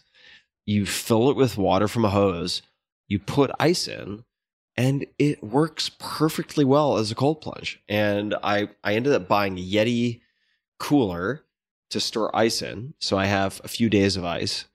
And uh, it's, uh, let's see, what would it be? It would be like if you were standing, maybe it's hip height and it's probably three feet in diameter. And you get in, you just kind of crouch in there, and it works fucking great. It works really well. And it costs like 150 or 200 bucks, maybe. I don't know. Maybe it's 100 bucks. It's not crazy. 169. There you go. And I've been really impressed with this thing. It's very basic. And even when it's been very hot outside, like you put in two bags of ice and you let it sit for 20 minutes, it's going to get pretty cold. It's not going to be 30 degrees, but it's probably going to be mid 50s, depending on how much water you have in there. Pro tip the more water you have in there, the more ice you're going to need to cool it. So don't fill it all the way up to the top. Fill it up like halfway and then add the ice. And it's been a game changer for me. It's a plastic trash can, Well, dude. no, it's not a plastic trash can. It is. I mean, props to whoever made this shit because it probably cost them like 15 bucks to build one of these things. yeah, it's not a trash can. I just to be clear, I mean, it's look, it's we're not talking about a fucking Maserati, but here's what's nice about it: it's very easy to set up. It's not a trash can because that makes it sound like it's like mid chest height and and hard. It's easy to pack. You can actually travel with it if you want to travel with it. So I would just say for people How do you who have- travel with it? oh, it's super easy, man. You like Oh, it folds up? Yeah, it folds up. You can stick, stick it in a bag. You can take it with you. It's super easy. Put it in your hotel room. yeah, the hotel loves 50 gallons of water spilling out. so, for those people who have perhaps heard about the benefits of cold therapy but have avoided it because it's too expensive, it's too time consuming, whatever, this is a way to test it. And I would just say this is a low hurdle way to test it out. And I used it earlier today. It was fantastic. Changed my day. So that's the cold pod. And there are a bunch of other options that look basically identical. I just went with the one with the best reviews. Nothing fancy. I need something like this because I don't want to commit to like sterilizing my water. That's always been the Yeah. problem with these things, right? I just Yeah. want something I can get into. But how many bags of ice do you really need to pull this off? Uh, I'd have to go look at the bags that are in the Yeti right now. I mean, you need Like six? No. Well, it depends on the size of the bag, right? I would say, I'm guessing, I have no idea if this is accurate. Two 20 pound bags of ice, probably. Okay. So something like that. Assuming that it is about half full. If you fill it up to the brim, you are making a mistake because now to lower the temperature, you are going to need a larger volume of ice. But if we're talking about, let's just say it's halfway up, and then you put in two 20 pound bags of ice, you're set. So with a with a Yeti cooler and this thing, I am good to go.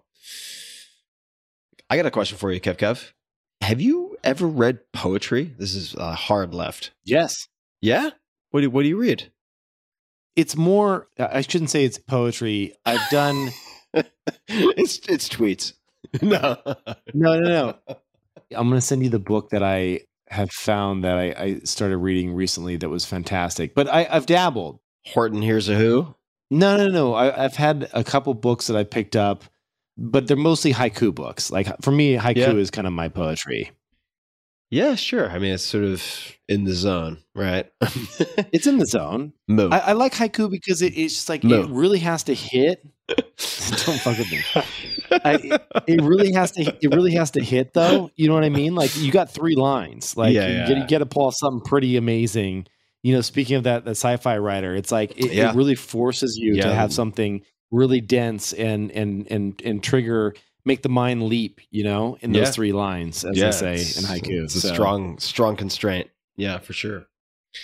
Yeah, I was I was wondering because I've been uh, delving strongly back into poetry and that Ethan Hawke nine minute TED talk, which is very informal, but don't let it fool you. He he prepared for it.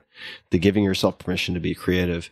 He talks about poetry and he mentions and I'm going to butcher this, but he says, you know, no one really cares about poetry, or you wonder why on earth people would read poetry until you have something happen. It could be something tragic, like the death of a parent. It could be something incredibly joyous, like the birth of a child. And you wonder, has anyone ever felt this way before? How am I going to get through this? Or how should I think about this? And then poetry becomes really relevant, or it can become really relevant and I've been delving back into Mary Oliver. I read her collection Devotion, and I recently bought a small collection called Dreamwork, which I haven't finished. So, in disclosure, if you read it and you hate it, I'm not going to take the blame for it. I also have reread now multiple times this collection of newly translated Rumi called Gold by Haleh Liza Gafori, who is particularly interesting to me because she is poet herself in English, but she's also a native Farsi speaker. So she can go back to the source material, the original, and translate effectively. And what many people don't realize is that many versions of translated poetry are not actually directly translated.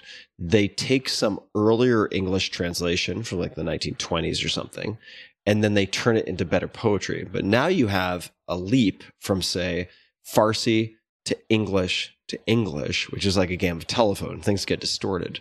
Whereas she can go directly. So, Gold, this very short collection of Rumi poetry, I've reread a number of times.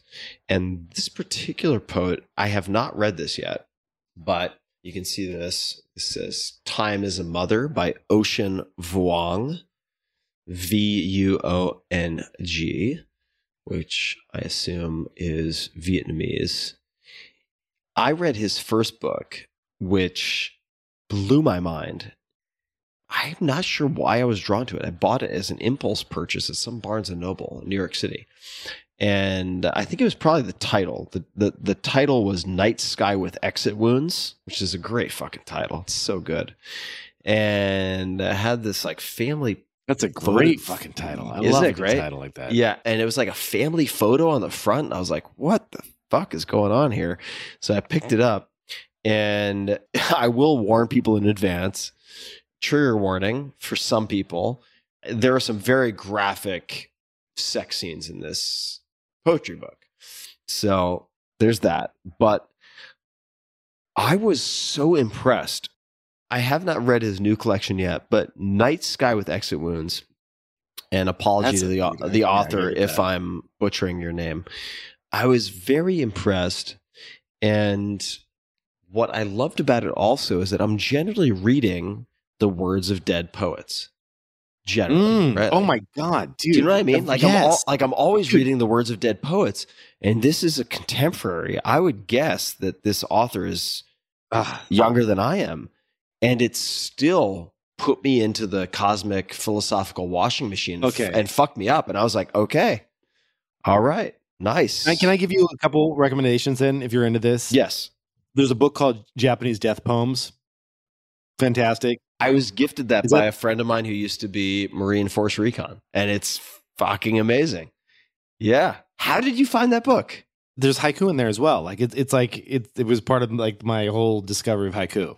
No, I know, but how did you discover that?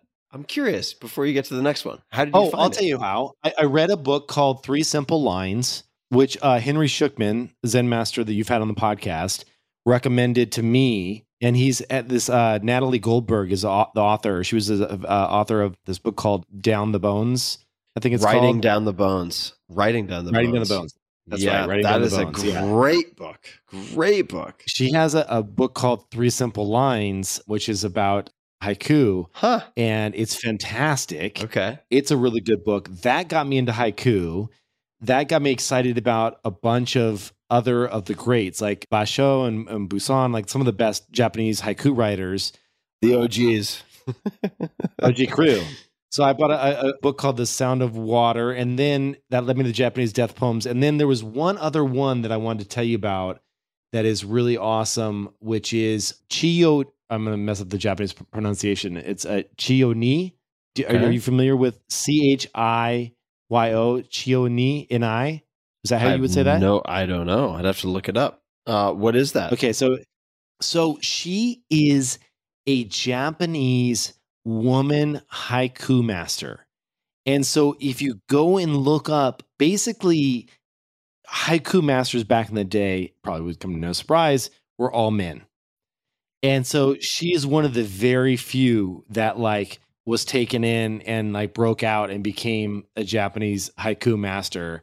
And so it's just a, a really kind of awesome story.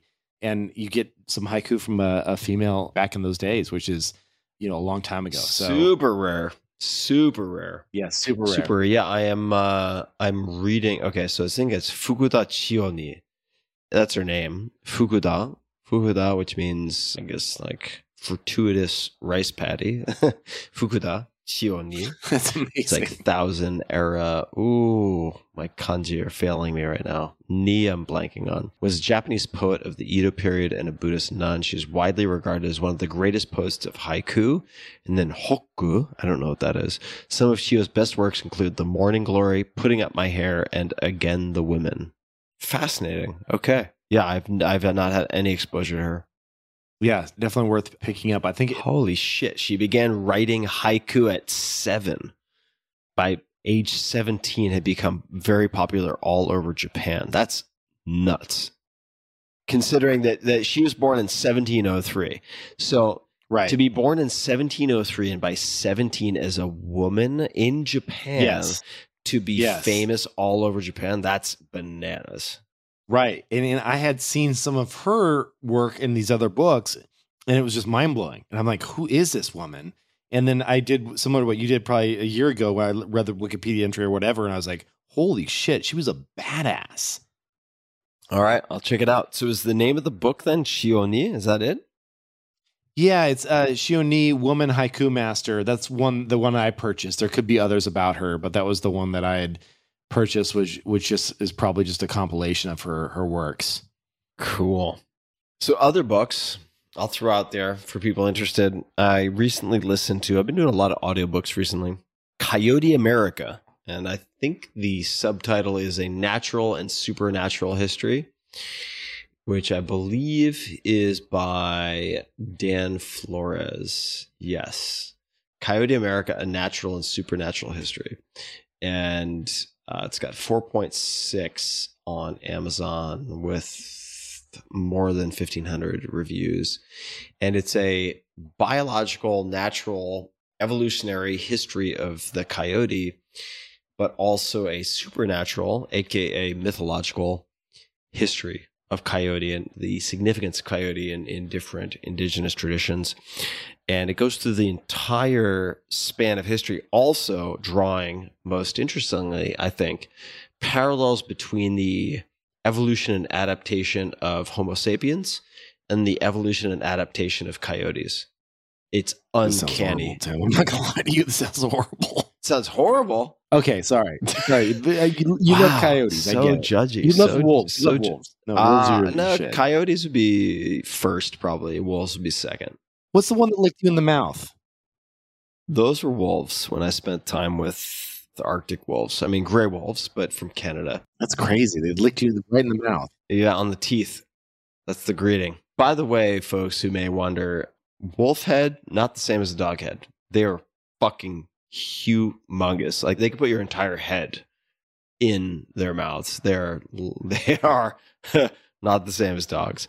But I would say coyotes, I I would identify more with coyote. And it's a fascinating history to recognize how adaptive both humans, in the sense of Homo sapiens, and uh, coyotes have been over time. I mean, humans attempted the most systematic extermination of coyotes as a species, unlike any other species in the history of humankind. I mean, we're talking about millions upon millions upon millions of poison bait traps and so on set. And despite that, coyotes have proliferated and adapted beyond anyone's wildest imaginations. Now, part of that is from the removal of their check and balance, which is gray wolves. So there's the removal of the gray wolf as the apex predator, which then has resulted in part in this proliferation of coyote populations. But because they were never the top predator, they have a wariness and caution about them that makes them very hard to kill. Furthermore, when they're under pressure, their litter size increases. Isn't that wild as a like an evolutionary adaptation? When they're under threat, they go from having I'm making this up, but let's just say three pups per litter to like six or seven pups per litter. Oh, crazy. Isn't that wild? It's It it's, it's a fascinating book. It's really really interesting and also interesting from the lens of looking at how we have historically looked at coyotes as a reflection of the the aspects of ourselves that we were least willing to accept. Super interesting. Going all the way back to Mark Twain, who I love Mark Twain. However, on the particular account of coyotes, created a whole ton of fucking damage and craziness. But it was a good book. It was a good book, especially the first half, I would say. You know what I wish there was? This is just me being a, a random two glass and a half uh, in It's the random uh, show. podcaster. It's a random show. You know, what'd be fun is like I'm just making this up. I like product ideas. Wouldn't it be cool if you could say, "Hey, I'm Tim. At 7 p.m. tonight, I'm going to listen to this Coyote book for an hour, Uh-huh. and we could all tune in and like listen, and at the same time, and Yeah. like see comments and chat and stuff like that, and there would be no voice, like it wouldn't be disruptive. We're just all listening, and like it would be like you could say like one thing per five minutes or whatever, and like or give a heart or something like when you liked a certain segment of it or something. There'd be something pretty powerful that would about be that, super fun. I think people would really dig that. Especially if they knew that you were kind of listening at the same time. It's I like, oh, love I'm that listening with idea. Tim right now. I love that idea. All right, Audible. If anybody from Audible's out there, Yeah, being synchronous and connected in that way. Dude, tech, it's like it's amazing. well, yeah, that's not what I was going to say. I mean, it is amazing, amazingly good and amazingly bad. I mean, we are more connected than we have ever been in terms of communication and more isolated and lonely than we have Yes. ever been. Ah, Holy shit. What a situation. good point. All right, let's get through. Uh, we're an hour and a half in, but I've got some crazy shit to tell you still. Well, let's go to Crazy Town. Come on, Kevin Rose. You've been holding out. you and I have been been supplement geeks for a while. You more so than me for many many years. You got me onto some crazy shit early on. Always give credit back to the Tim Ferriss for the earliest. You, got me into everything, man. All the HGH and stuff. Then you were shooting me up Fecal with matter transplants from Tasmania. transplants. Yeah, yeah. Yeah, all the ketamine suppositories. Just the best. I mean, I just did one before we started the show, so you know, feeling it. Um, all right, so a few things that I, is that a thing by the way? Do people come me up the butt? Oh yeah, they boof the K up the bung. Do it's A they? thing. It's a thing. Yeah, I think it's kind of Yeah. ridiculous, but people It's like any excuse to take drugs up the bung. stuff up their this is this is also like a constant through human history. Yeah, go figure that one out. Do you have a book about it in coyotes? the four-hour coyote suppository. yeah. I don't really All right, want to um, the coyote up the bung. That sounds uncomfortable It does. Uh, let, us go straight into for everybody involved. So, a few, a few of the things that I wanted to mention were you've cut back on supplements. Is that fair to say over the years? Because used to when I went to your medicine cabinet one time, there was like a thousand things in there. Yeah, I'm, I mean, less than I used to for sure. I mean, I still take Okay. more supplements than anyone else I know, So except you- for you- maybe you tell maybe me- Peter. Peter, Peter's, you tell me how many of these you agree with, or you take, or you're curious about. Okay. Number one, I found that collagen for us getting older is legit in terms of like reducing visible lines, like just general skin health. Do you take collagen? You know, it makes me. It, this is gonna sound funny. Collagen makes me kind of itchy. I don't know why. It makes me That's like? I, I get kind of itchy. Yeah. So I do take collagen. I think it's very interesting also as a flooding dose prior to resistance training, and people can look this up. Taking collagen prior to stimulating, say, a location of injury is very, very interesting. Okay. But I hate being really fucking itchy, so I don't. I don't take it too much. So two things. Rhonda Patrick puts together some a, a great data kind of analysis of all the different published studies that are out there, and there's really strong evidence around just general skin elasticity as you get older, and then obviously joints in general. If you're running any of that type of stuff, just really healthy joint stuff. Great Lakes, no affiliation brand that Rhonda takes. I'm a fan of. Your cheeks look like a newborn's buttocks. Is that from the collagen? They look very uh, voluptuous. One other thing before we get off the collagen train, bone broth. Okay. Okay, so Brodo, Mm-hmm. which you know Marco, right? Yeah, I do. Of course, You I know Marco. You met Marco before. Yeah, okay. yeah, So Marco, James Beard award winning chef, best yeah. chef in New York. City. He's been on my podcast. Yeah, amazing guy. He's he's fantastic. He's fantastic. Here's the cool thing is I talked to him. Brodo Forever was his broth company where he shipped you frozen broth to your house. And I used it all through COVID. It was fantastic. It- it's like the best broth, kills everything on the shelves that I've been a part of or I've tasted. He figured out a way to get it so that he doesn't have to add any preservatives, no concentrates or nothing, but shelf stable. So it's fantastic. And it is, these are single servings. You rip them up and put them in a cup and just like one minute in the microwave and you're good to go. It's my go to broth. Brodo is fantastic. Brodo.com, no affiliation, not invested, just a friend. All right. You ready for two more things? it's Quentin and Hill. So I- I'll also mention, and this is a little self-interested because I'm one of the largest investors in this company, but so he has also played around with bone broth from Axis deer from Maui, which is from Maui Nui venison, which I'm very involved. Oh, involved he with. has. And the collagen and protein levels are fucking bananas. They're like off the charts to the point where people think there are errors in the lab reports. It's really, really Wow. wild. Would they do pills of that? Because that would be really interesting in, in pill form. Yeah, I don't I don't think so. Right now it's just whole food or nothing, which I kind of like because it forces you to do a little bit of work. But Marco is the master of broth.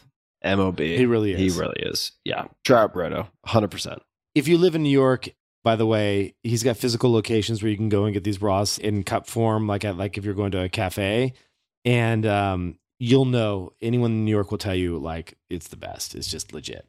All right, a couple more things, three more things, real quick. Aesop, you know the brand Aesop. Yeah. What is that? They make little tiny baby hand sanitizers now, and they smell amazing. A E S O P. Okay. Yeah, did you not know this brand? No, I do know the brand. What are you using your hand sanitizer for? No, just like you know when you're in Ubers and shit. You know, you just got your little hand sanitizer. You got kids, you know. Okay, so I just want to throw that out there. I have no affiliation. Next thing is creatine fucks up my stomach. Yeah. It really does. Gives you, yeah, potential for disaster pants high. it's just, just all, all kinds of things are wrong with creatine. But as someone that works out, you want to take it because you you know you get a little boost in the gym and all that good stuff. Have you ever tried this stuff right here? Kre-Alkalyn. Yeah, I've got some in the bathroom. Do you really? Yeah, I do. hmm It's buffered creatine. Yeah. It dude, it, it eliminated all my stomach issues. Anyway, I thought Yeah. So it's it's done by Now Sports. If you've had issues taking creatine and you're working out and you want to take some, I just want to throw it out there as something that is good. you want to hear a horrifying story that I would never Oh, tell please. you if I were sober? oh, of course. so I was in San Francisco and uh, I was rushing to prepare for an international flight, long international flight. I can't remember where I was going, but it was a long flight. And like 12 plus hours kind of deal. yeah, that kind of deal. And uh, I was running around, running around, and I had like two double espressos. I had some espresso machine. I had like two double espressos, Uh-oh. a bunch of magnesium, and a Oh, whole shit ton of creatine. Which, uh, Like for- four grams, five uh, grams? some did you do? stupid amount, like unnecessary Yeah. amount, and thought that was a good idea for whatever reason. So I'm driving to the airport, and I'm like, oh god, my stomach doesn't feel so good, and I'm like, oh, I'm kind of gassy. Oh, not feeling so great. And so you know, I do a little lean, and just promptly shit all over myself. Oh my so bad. And I'm like, all right. Are you in an Uber? No, no, I'm driving myself to like long term parking, and I'm like, okay. So I'm like, wow, this is this is a disaster. What do I do here? You bust out the the, the luggage. Yeah, no, this is when I wish I had your Aesop hand sanitizer. And so I'm on my way, and I'm just like, all right, how do I find the silver lining of this? Because this is so bad, and I'm gonna be late to my flight. I might miss my flight. And I call one of my close friends. I'm not gonna mention my name because I'm like, this is the one guy who's gonna find this funnier than anyone else. So I call him, and I'm like, you will not believe what just happened. And I explain the whole thing. And of course, he gets like extreme delight out of this whole situation, which like gives me some redeeming aspect to the whole thing. I get to the long term parking garage and I'm like, what do I do here? So like take off my underwear, wipe myself down with my underwear, chuck it under some other car, and run to my flight and with no underwear on, with like long pants, obviously, and then sit down for like a 12 hour flight, smelling like I've just taken a tumble Oh through a fucking slaughterhouse. Were you economy at that was stage of your Oh yeah, this was like middle seat economy for 12 hours kind of thing. Oh fuck. It was so bad. I mean, it was bad for me. It was embarrassing, but it was like bad also for everyone around me. And I- yeah. and I'm not proud of this, but I've had enough uh, Domaine Tempier to uh, confess my sins. Everyone's had a close call, if not a fatal disaster in this domain. yeah, if you've had enough creatine and caffeine, don't lie to me. You've had disaster pants at some point. Either you saved it and you slid into home, or you had absolute uh, like triage where it was a disaster. Yeah. Tim, you mentioned Aesop for you wish you had some uh, during this occasion. Maybe they'll want to be a sponsor.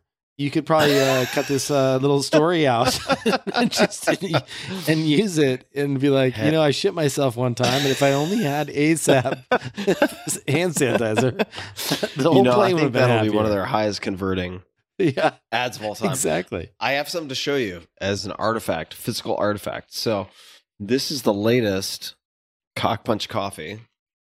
Not sure if you can see it. It's very Oh. pretty. It's very like Wow. reflective and gorgeous. That is beautiful. That's a, a lot of cock punch. How big is that bag?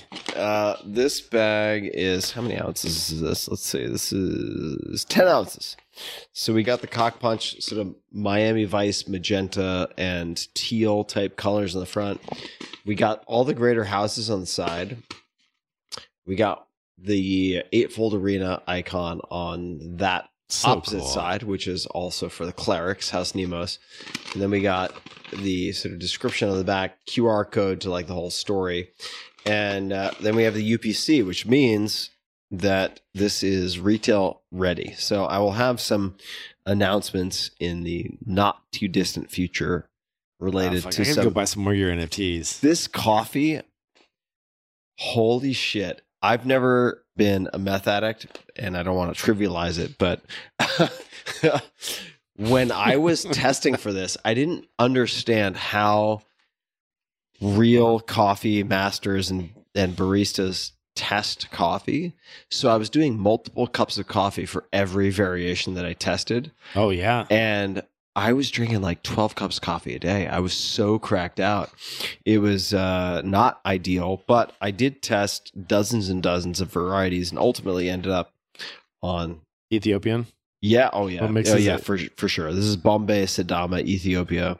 This is Ethiopia Yeah. Mother Station Wash. Ethiopian coffees are just like so chill. Yeah. they're, they're like nobody's offended. Everyone just loves them. They're just right down the fairway. They're they're not too heavy, not too light. They just give you a good flavor profile. Like nobody's pissed. Not too oily. This is also medium blend. And yeah. I want to give credit where credit is due. This is roasted on a Bellwether. So Bellwether is all electric, the lowest carbon imprint coffee that you can purchase. It's all electric, which also makes it very replicable, which is super interesting, right? Because when you're using analog roasting technology, there's a pretty high degree of variance. Whereas with Bellwether, and Bellwether is B E L L W E T H E R, it is all electric. So you can dial in the specs and really replicate on demand, which is impressive to me.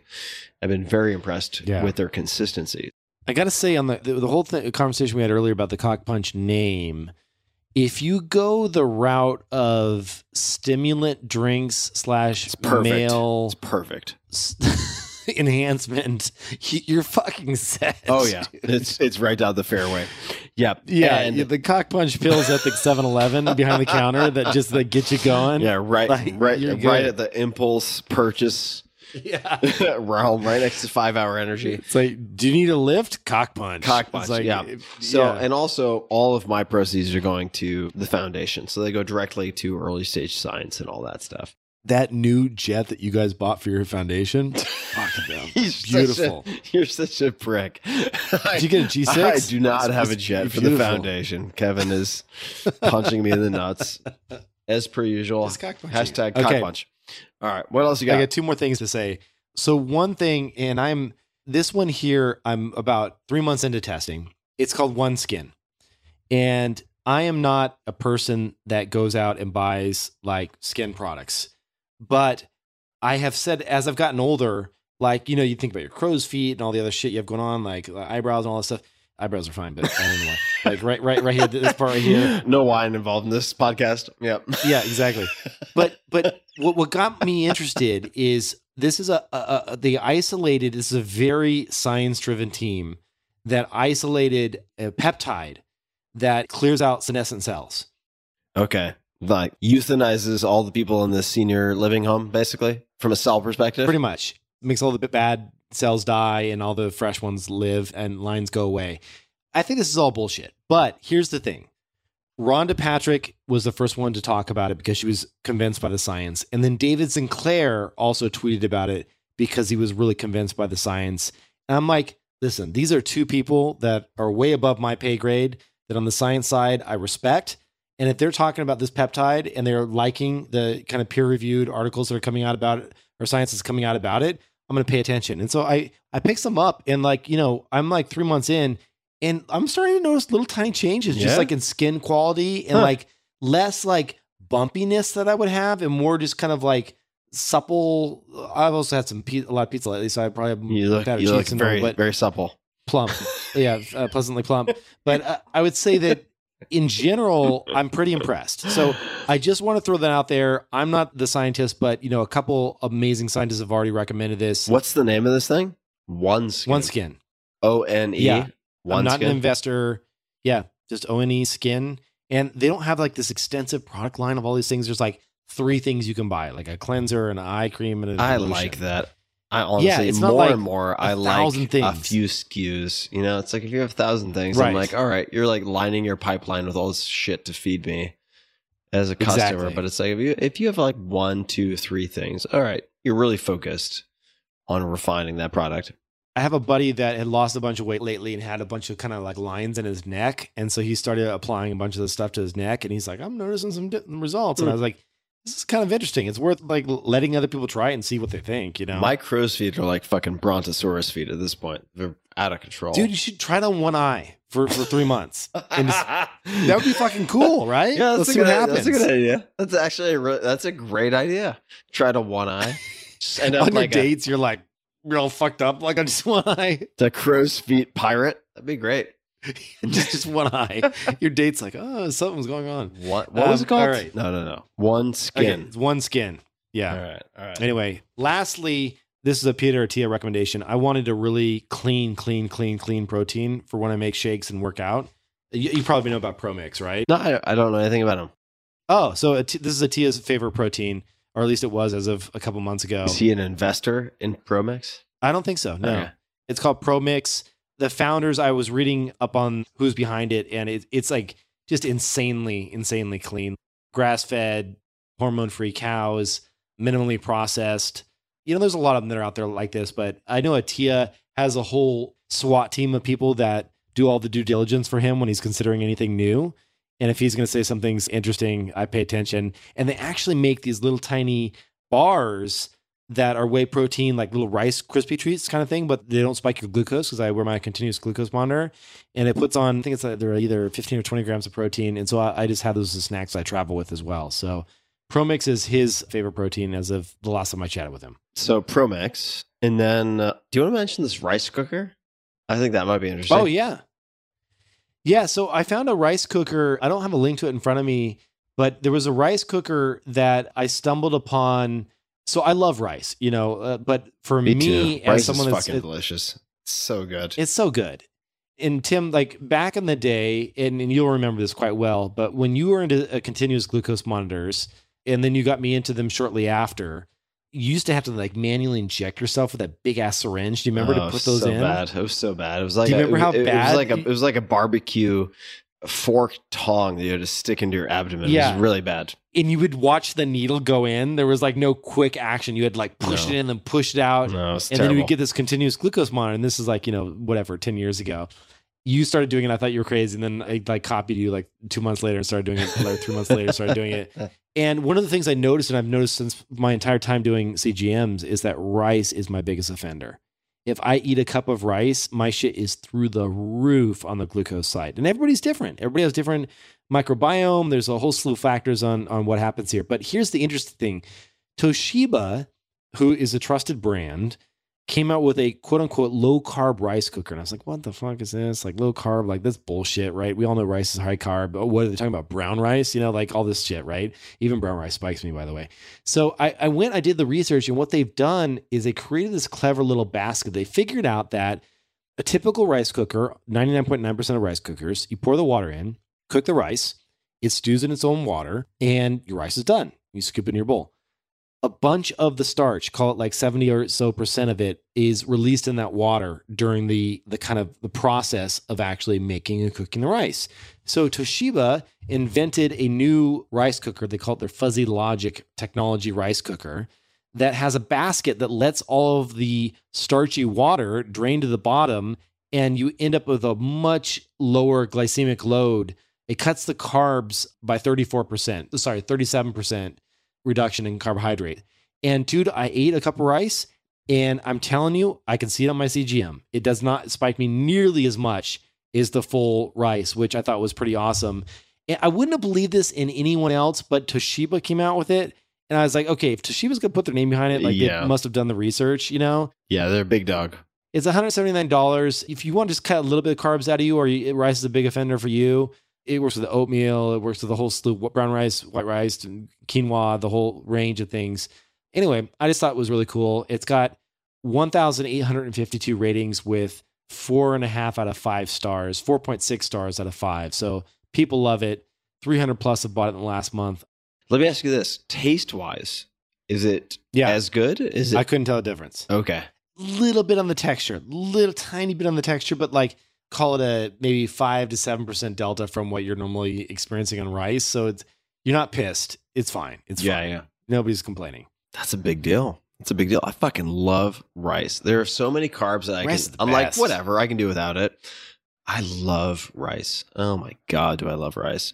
When you go hog, like full hog on something, like cheat cheat night, Yeah, yeah. what do you do? I'll tell you what I did two nights ago. All I went with Darya and we had right, you go. martinis. you go first. I pulled out of the fridge. I had this like mixed berry. It was like a berry cookie ice cream or some shit. And like, do you feel like hell when you crush an entire pint of ice cream? Like, I feel like I've just like have sinned beyond belief. You know, it's been a while It's- since it's I've crushed a whole pint of ice cream. My weaknesses are super clear. My weaknesses are cheesecake. If so, my Mm. question for any wait staff is from one to ten, no seven allowed, how good is your cheesecake? And if they give me an eight, nine, or ten, I'll do the cheesecake. There's cheesecake, Mm. and then there's carrot cake. So those are my two. Oh my god! But it has to be super moist, and the icing has to be really, really, really good. And I also can't have big chunks of carrot in it. If it has big chunks of carrot, like, no, I'm I don't want carrots. like carrot cake is a joke. It's fucking cake, right? I mean, no, Right. if it's got huge chunks of carrot, like I'm not Bugs Bunny. I don't need.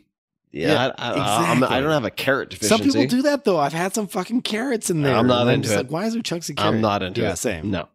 So those two I will always go for. Pint of ice cream, and look, if it's in front of me, I'm sure I'll eat it. If I've had, especially two drinks, like two glasses or more of any drink, Like tonight. like tonight. So martinis. You mentioned martinis. Is it an old fucker thing that they end up turning to martinis? Because I have become more and more interested in martinis as my drink. Oh my god, dude. So here's the deal, dude. Martinis, the thing that is so beautiful about them is that if you order it correctly, it is spirit clean. So it's not like a heavy, like there's no sugar. So here's what I do. I say, give me a gin martini. I typically go with I like the less botanical gins. Yeah. So I'll do a Boodles or something that that's just like less botanical, and then I'll add in two olives, and I'll say extra dry, extra cold, and then you're good to go. And just a, a tiny bit of vermouth. So on the dry side, rinse the glass with vermouth, and then so it's mainly gin, and you got those couple olives in there, and you're good to go. Mm. What is your opinion on espresso martinis? I mean, I only do those at like my friends' bachelor parties or whatever. when you're like, I'm gonna be out till 2 a.m. because like otherwise caffeine fucks me like later. Yeah, Manhattan Speedball. Yeah, I love espresso martinis. I gotta be honest. dude, they're really good. If you're on a date, go to town, son. Yeah, yeah. Like yeah. that's a great way to go out and have fun. I'm back on the field. I'm not the young man I once was. My chi has been diminished. I need to compensate with caffeine. Tim, you got to move out here, dude. Like this is like fertile ground. You got to come out here. I don't know if I can deal with it. I don't know if I can deal with it. Honestly, it's too intoxicating. It's like how much time do you want to spend falling down the rabbit hole with Alice in Wonderland? I mean, it's it's intoxicating. do you think they're all kind of? Can we bleep something out if I say it? Yeah, of course. Do you think they're all out here, or do you think it's like? Do you think let's bleep, bleep that part out? Are they all that type of person, or do you think it's like? no, because I think there's some no, no, no. good people. No, no, no. no. Not that she's a bad person, but said it's going to be amazing. So I think there are amazing people. It's just you have to really wade through and sort through a lot in LA to get to the signal. It's very hard. What What are you looking for? What are you looking for in a, a relationship long term? What are your like top go tos? Like what, what What do you want? What do I want? I want someone with. uh Don't say physical. But I mean, the physical matters. Let's not fucking lie. don't get me it. wrong. I know you want to. I know. I know what you want. Look, physical. Darya. Well, maybe not I'll give Darya a compliment. Like Darya takes very good care of herself, right? Like that's. Oh, dude, she works out two hours yeah, a day. I know. It's like that's not trivial. She's very, uh and it's for her as much as it is for you. But it's yeah, it's it's a significant. it's not for it- me. it's a significant thing, right? Like the physical practice is a, Yeah. is a significant thing. So there's that. I mean, I like strong, physically attuned women. Now, Yeah. strong doesn't mean big. I'm not looking for a CrossFit Games winner necessarily, but like someone who is very physically attuned is important to me. That's important Yes. to me Yes. personally. It's important to a partner. Outside of that, I mean, I think that I'm looking for someone who is has a clear sense of identity and direction because that Mhm. direction may change, but if someone doesn't have a clear demonstrated ability to focus for at least a few years, I find that the relationship becomes this nitpicky project. Well, you don't want them also just like hanging on. It's got to be their own show too, right? They got not show, but you know what I mean. They got to have their own shit going on. They have to have their own shit going on. How should we wrap things up? I got way more things to talk about, but I know we've been going for a while. Well, I mean, I'll I'll add one. All right, so let's take a departure from. Do one more each. yeah, sure. So I'll I'll give one. So mine is an app. You can find it on browser on laptop as well called Airalo. A I R A L O, which is for cellular data overseas. And it is the uh, easiest, most reliable approach that I've found to cellular data overseas. So if you're going to any country, you can buy a cellular data plan, even if, for instance, in my case, Verizon may not support or. Oh, I can help you here. I got a better solution than this, but go ahead. All right. Well, I can't wait to hear. You know, in in case of Verizon, like, yeah, they want to upgrade you in quotation marks Yes. all the time to like an unlimited data plan, but the cost question is open for me. So I've used Airalo, which I have been very happy with up to this point in time. So what's your better alternative? Here's something that most people don't know is that iPhones in particular, and I believe Android phones as well, they can support multiple SIMs. And at this point in time, it's they're called eSIMs because you don't actually need a SIM so card. Airalo is an eSIM. Okay. So Google Fi is just insane because internationally they give you coverage in just so many countries. I don't have the exact number, but I put on a secondary plan. So th- there's two things this helps you with. My main plan is Verizon, and I use that for data because they have good 5G. I use it for my main phone number. No, sorry, I don't use my phone number. I use it for data. I use my phone number at Google Fi because it's protected by two factor authentication, all crazy security of Google Fi. So SIM swaps are, are very, uh, you know, they just can't happen because there's not, not a person to call to trick into doing a SIM swap. You have to actually log in with your Google account. So use that at Google Fi as your main number. Change the data to go to Verizon so you get the good data package because you can do this in the iPhone. So walk me through this just to back up. So let's so I have a Verizon account. What do I do? Okay, so you want to transfer your number to Google Fi. How do you do that? Okay. Google Fi on the website will walk you through it. Okay. Now, Google Fi is not going to give you the best data. So, what you then do is you say, okay, Verizon, I love you, but you're going to be my data only plan. And they charge like $20 a month or something for it. It's data only. Okay. So, that's your eSIM that is data only. And then in the settings, you say, where do you want to get your data from? And you say, I want to get it from Verizon. And then you got the 5G network, you're in the United States, you're good to go, right? And then your security of your main phone number is locked down by Google Fi. So that's the most secure place that you can have it. Then when you go abroad, because Google Fi has all of these international connections, it's like over 200 destinations. They say they have coverage on. It's insanely cheap. Like their data plans are the, the cheapest there are out there. Then you go into your phone settings and say, switch my data from Verizon to Google Fi. So now you're Google Fi all the time when you're international in one phone. You don't have to switch phones or anything. And so I have this like little two bar thing that goes on. They show you two bars on your phone when you do both of the plans. So it's Hmm. it's great. I love it. Boom. So what is the infrastructure of Google Fi? How are they providing that data? They use multiple providers, but it's mainly T-Mobile in the United States. But it says that all plans include US, Canada, and Mexico, unlimited plans and flexible plans, data in 200 plus international destinations, plus 5G in select countries. And their 5G country list just keeps growing and growing. It's great, man. Every time I've, I've, I've ever flied anywhere international, I just turn on Google Fi and I get like the highest speed. It, it's fantastic. It's so inexpensive. Amazing. I'm on it. All right. So I'm taking notes too, folks. All right, Kevin. You said you had one more. Do you have Do you have something else? yeah, else? last one. I've got a bunch of investing related stuff, but you can get that on my podcast, kevinrose.com. There'll be a link to the podcast at the top. But I would say the last thing, which is the absolute no brainer right now, screw buying individual bonds. The rates are changing all the time. Vanguard, and this is not investment advice. This is just like me saying what I do personally. When I do my bonds, rather than do bond funds or, or, or crazy like medium term or long term bonds, we don't want to screw with that given where rates are at. VUSXX is the Vanguard fund that I use. And I think it's a no brainer in that it's 100% treasury based. So they buy US government treasuries. It's short term bond fund. So all these banks right now are being like, hey, we'll give you 4.5%, we'll give you 4%, blah, blah. Screw that. Even though it may seem like a quote unquote high interest yield, you go set up a Vanguard account, buy this fund right now. And this obviously changes day by day, not investment advice again. Right now it's 5.32% compound yield on Vanguard with like the smallest management fee. And they're just buying US treasuries. You're getting 5.3% home run. It's just a no brainer. So that's what I'm doing on the bond side right now. Everything Yeah. else, index invested, set it, forget it, except for Nvidia. Uh, I also think that uh, there's some upside in, in AMD potentially on, on the low end AI side. Wait, what? Hold on. Say that again. You said Nvidia, I think, Nvidia. Yeah, GPUs. Nvidia, I think, is going to three trillion. I think it's going to the three new plutonium.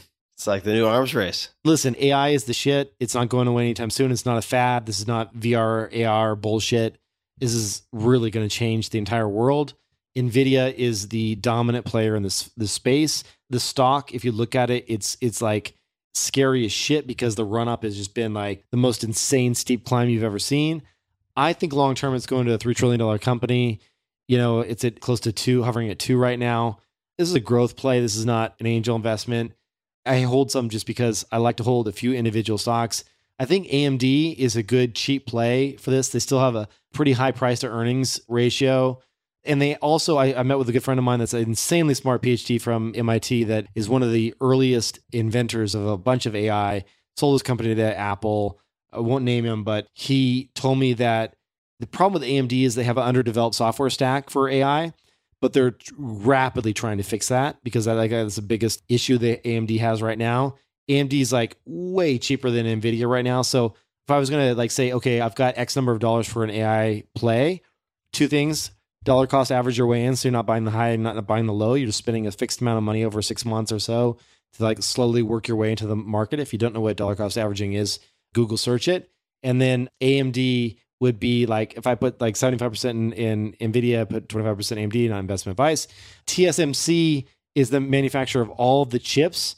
TSMC makes NVIDIA chips, AMD chips. They are the backbone of this entire world when it comes to manufacturing CPUs, GPUs. The biggest concern there is they're in Taiwan, hotly contested China issues. I don't touch it because I worry about China. I talked to my buddy, my buddy that's uh, really, really deep on the AI side, one of my most, most trusted advisors on the AI side. He said that, and this was a big shocker to me. He told me that Facebook invested in AI a few years ago and bought up some of the best engineers in AI. So he would not be surprised if Facebook unveils some crazy, shocking, amazing AI tech in the next six months to a year. And so I trust him. I'm not buying Facebook stock because I think they're fucked up for a whole bunch of other reasons. They're spending way too much on VR and AR. But uh, I, that was eye opening to me. The other two uh, big players is Google and Amazon. Google's only showing a little bit of their cards right now, not revealing the whole thing. Bard, their AI, is insanely, insanely locked down. The real Bard behind the scenes, if you're at Google, it's a 10x improvement over what they have publicly available. It's a lot better. I'll give a wink. yeah. It's a lot better. Yeah. Last thing, NTDOY, Nintendo. Super Mario Brothers, second highest box office sales out of all animated films. The Super Mario Brothers, amazing movie. They're sitting on a fuck ton of IP. So a nibble for me is Nintendo. I nibble because I see them playing with Universal Studios. Could they be the next Disney? I don't know, man. Zelda could be the next Lord of the Rings. There's a lot of IP locked up there in Nintendo. I think that Oh yeah, that could be interesting. interesting. That's fun. Yeah, for people who are That's it for me. Whoever are wondering, also Nintendo, way back in the day, Nintendo used to make Nintendo. I knew you were gonna do that. initially You always do that shit. initially cards. they made trading cards, Hanafuda, Hanafuda trading cards in Japan. They still they make were so them. oishi. Yeah, see delicious. They're just beautiful and delicious. Delicious. Yeah, yeah, yeah. yeah. Utsukushi. Utsukushi. Very beautiful. All right, man. Well, f- well, fucking hey, we've covered a lot. That was great. Nice to see you, buddy. Yeah, good to see you, brother. This was fun. Anything else you'd like to say, Kevin? You're going to point people to the new podcast. Yeah, I mean, just if you if you head to kevinrose.com, it'll be at the header there. I'll make sure it's up. And I appreciate you all for listening. Uh, I promise some wild, crazy moments and some fun stuff. So Yeah. um, thank you for tuning in. Kevin is very, very, very, very good at his format. So check it out. And for the show notes from this, God knows what kind of mess my uh, team will have to untangle. but tim.blog slash podcast, you'll find links to all sorts of shit. And uh, I'm sure. Aesop uh, hand sanitizer for when you shit yourself. Exactly. Hashtag Aesop disaster pants. Sponsorship incoming. All right, guys. Thanks for tuning in. Talk See to you you soon. soon. Bye. Hey guys, this is Tim again. Just one more thing before you take off, and that is Five Bullet Friday. Would you enjoy getting a short email from me every Friday that provides a little fun before the weekend? Between one and a half and two million people subscribe to my free newsletter, my super short newsletter called Five Bullet Friday. Easy to sign up, easy to cancel. It is basically a half page that I send out every Friday to share the coolest things I've found or discovered or have started exploring over that week. It's kind of like my diary of cool things. It often includes articles I'm reading, books I'm reading, albums, perhaps, gadgets, gizmos, all sorts of tech tricks, and so on that get sent to me by my friends, including a lot of podcast guests. And these strange esoteric things end up in my field, and then I test them, and then I share them with you. So if that sounds fun, again, it's very short, a little tiny bite of goodness before you head off for the weekend, something to think about. If you'd like to try it out, just go to tim.blog slash Friday. Type that into your browser, tim.blog slash Friday. Drop in your email, and you'll get the very next one. Thanks for listening. This episode is brought to you by AG1, the daily foundational nutritional supplement that supports whole body health. I view AG1 as comprehensive nutritional insurance, and that is nothing new. I actually recommended AG1 in my 2010 bestseller more than a decade ago, The 4 Hour Body, and I did not get paid to do so. I simply loved the product and felt like it was the ultimate nutritionally dense supplement that you could use conveniently while on the run, which is for me a lot of the time. I have been using it a very, very long time indeed. And I do get asked a lot what I would take if I could only take one supplement. And the true answer is invariably AG1. It simply covers a ton of bases. I usually drink it in the mornings and frequently take their travel packs with me on the road. So, what is AG1? What is this stuff? AG1 is a science driven formulation of vitamins, probiotics, and whole food sourced nutrients. In a single scoop, AG1 gives you support for the brain, gut, and immune system. Since 2010, they have improved the formula 52 times in pursuit of making the best foundational nutrition supplement possible using rigorous standards and high quality ingredients. How many ingredients? 75, and you would be hard pressed to find a more nutrient dense formula on the market. It has a multivitamin, multi mineral superfood complex, probiotics and prebiotics for gut health, an antioxidant immune support formula, digestive enzymes, and adaptogens to help manage stress. Now, I do my best always to eat nutrient dense meals. That is the basic, basic, basic, basic requirement, right? That is why things are called supplements. Of course, that's what I focus on, but it is not always possible. It is not always easy. So, part of my routine is using AG1 daily. If I'm on the road, on the run, it just makes it easy to get a lot of nutrients at once and to sleep easy knowing that I am checking a lot of important boxes. So, each morning, AG1. That's just like brushing my teeth, part of the routine. It's also NSF certified for sports, so professional athletes trust it to be safe.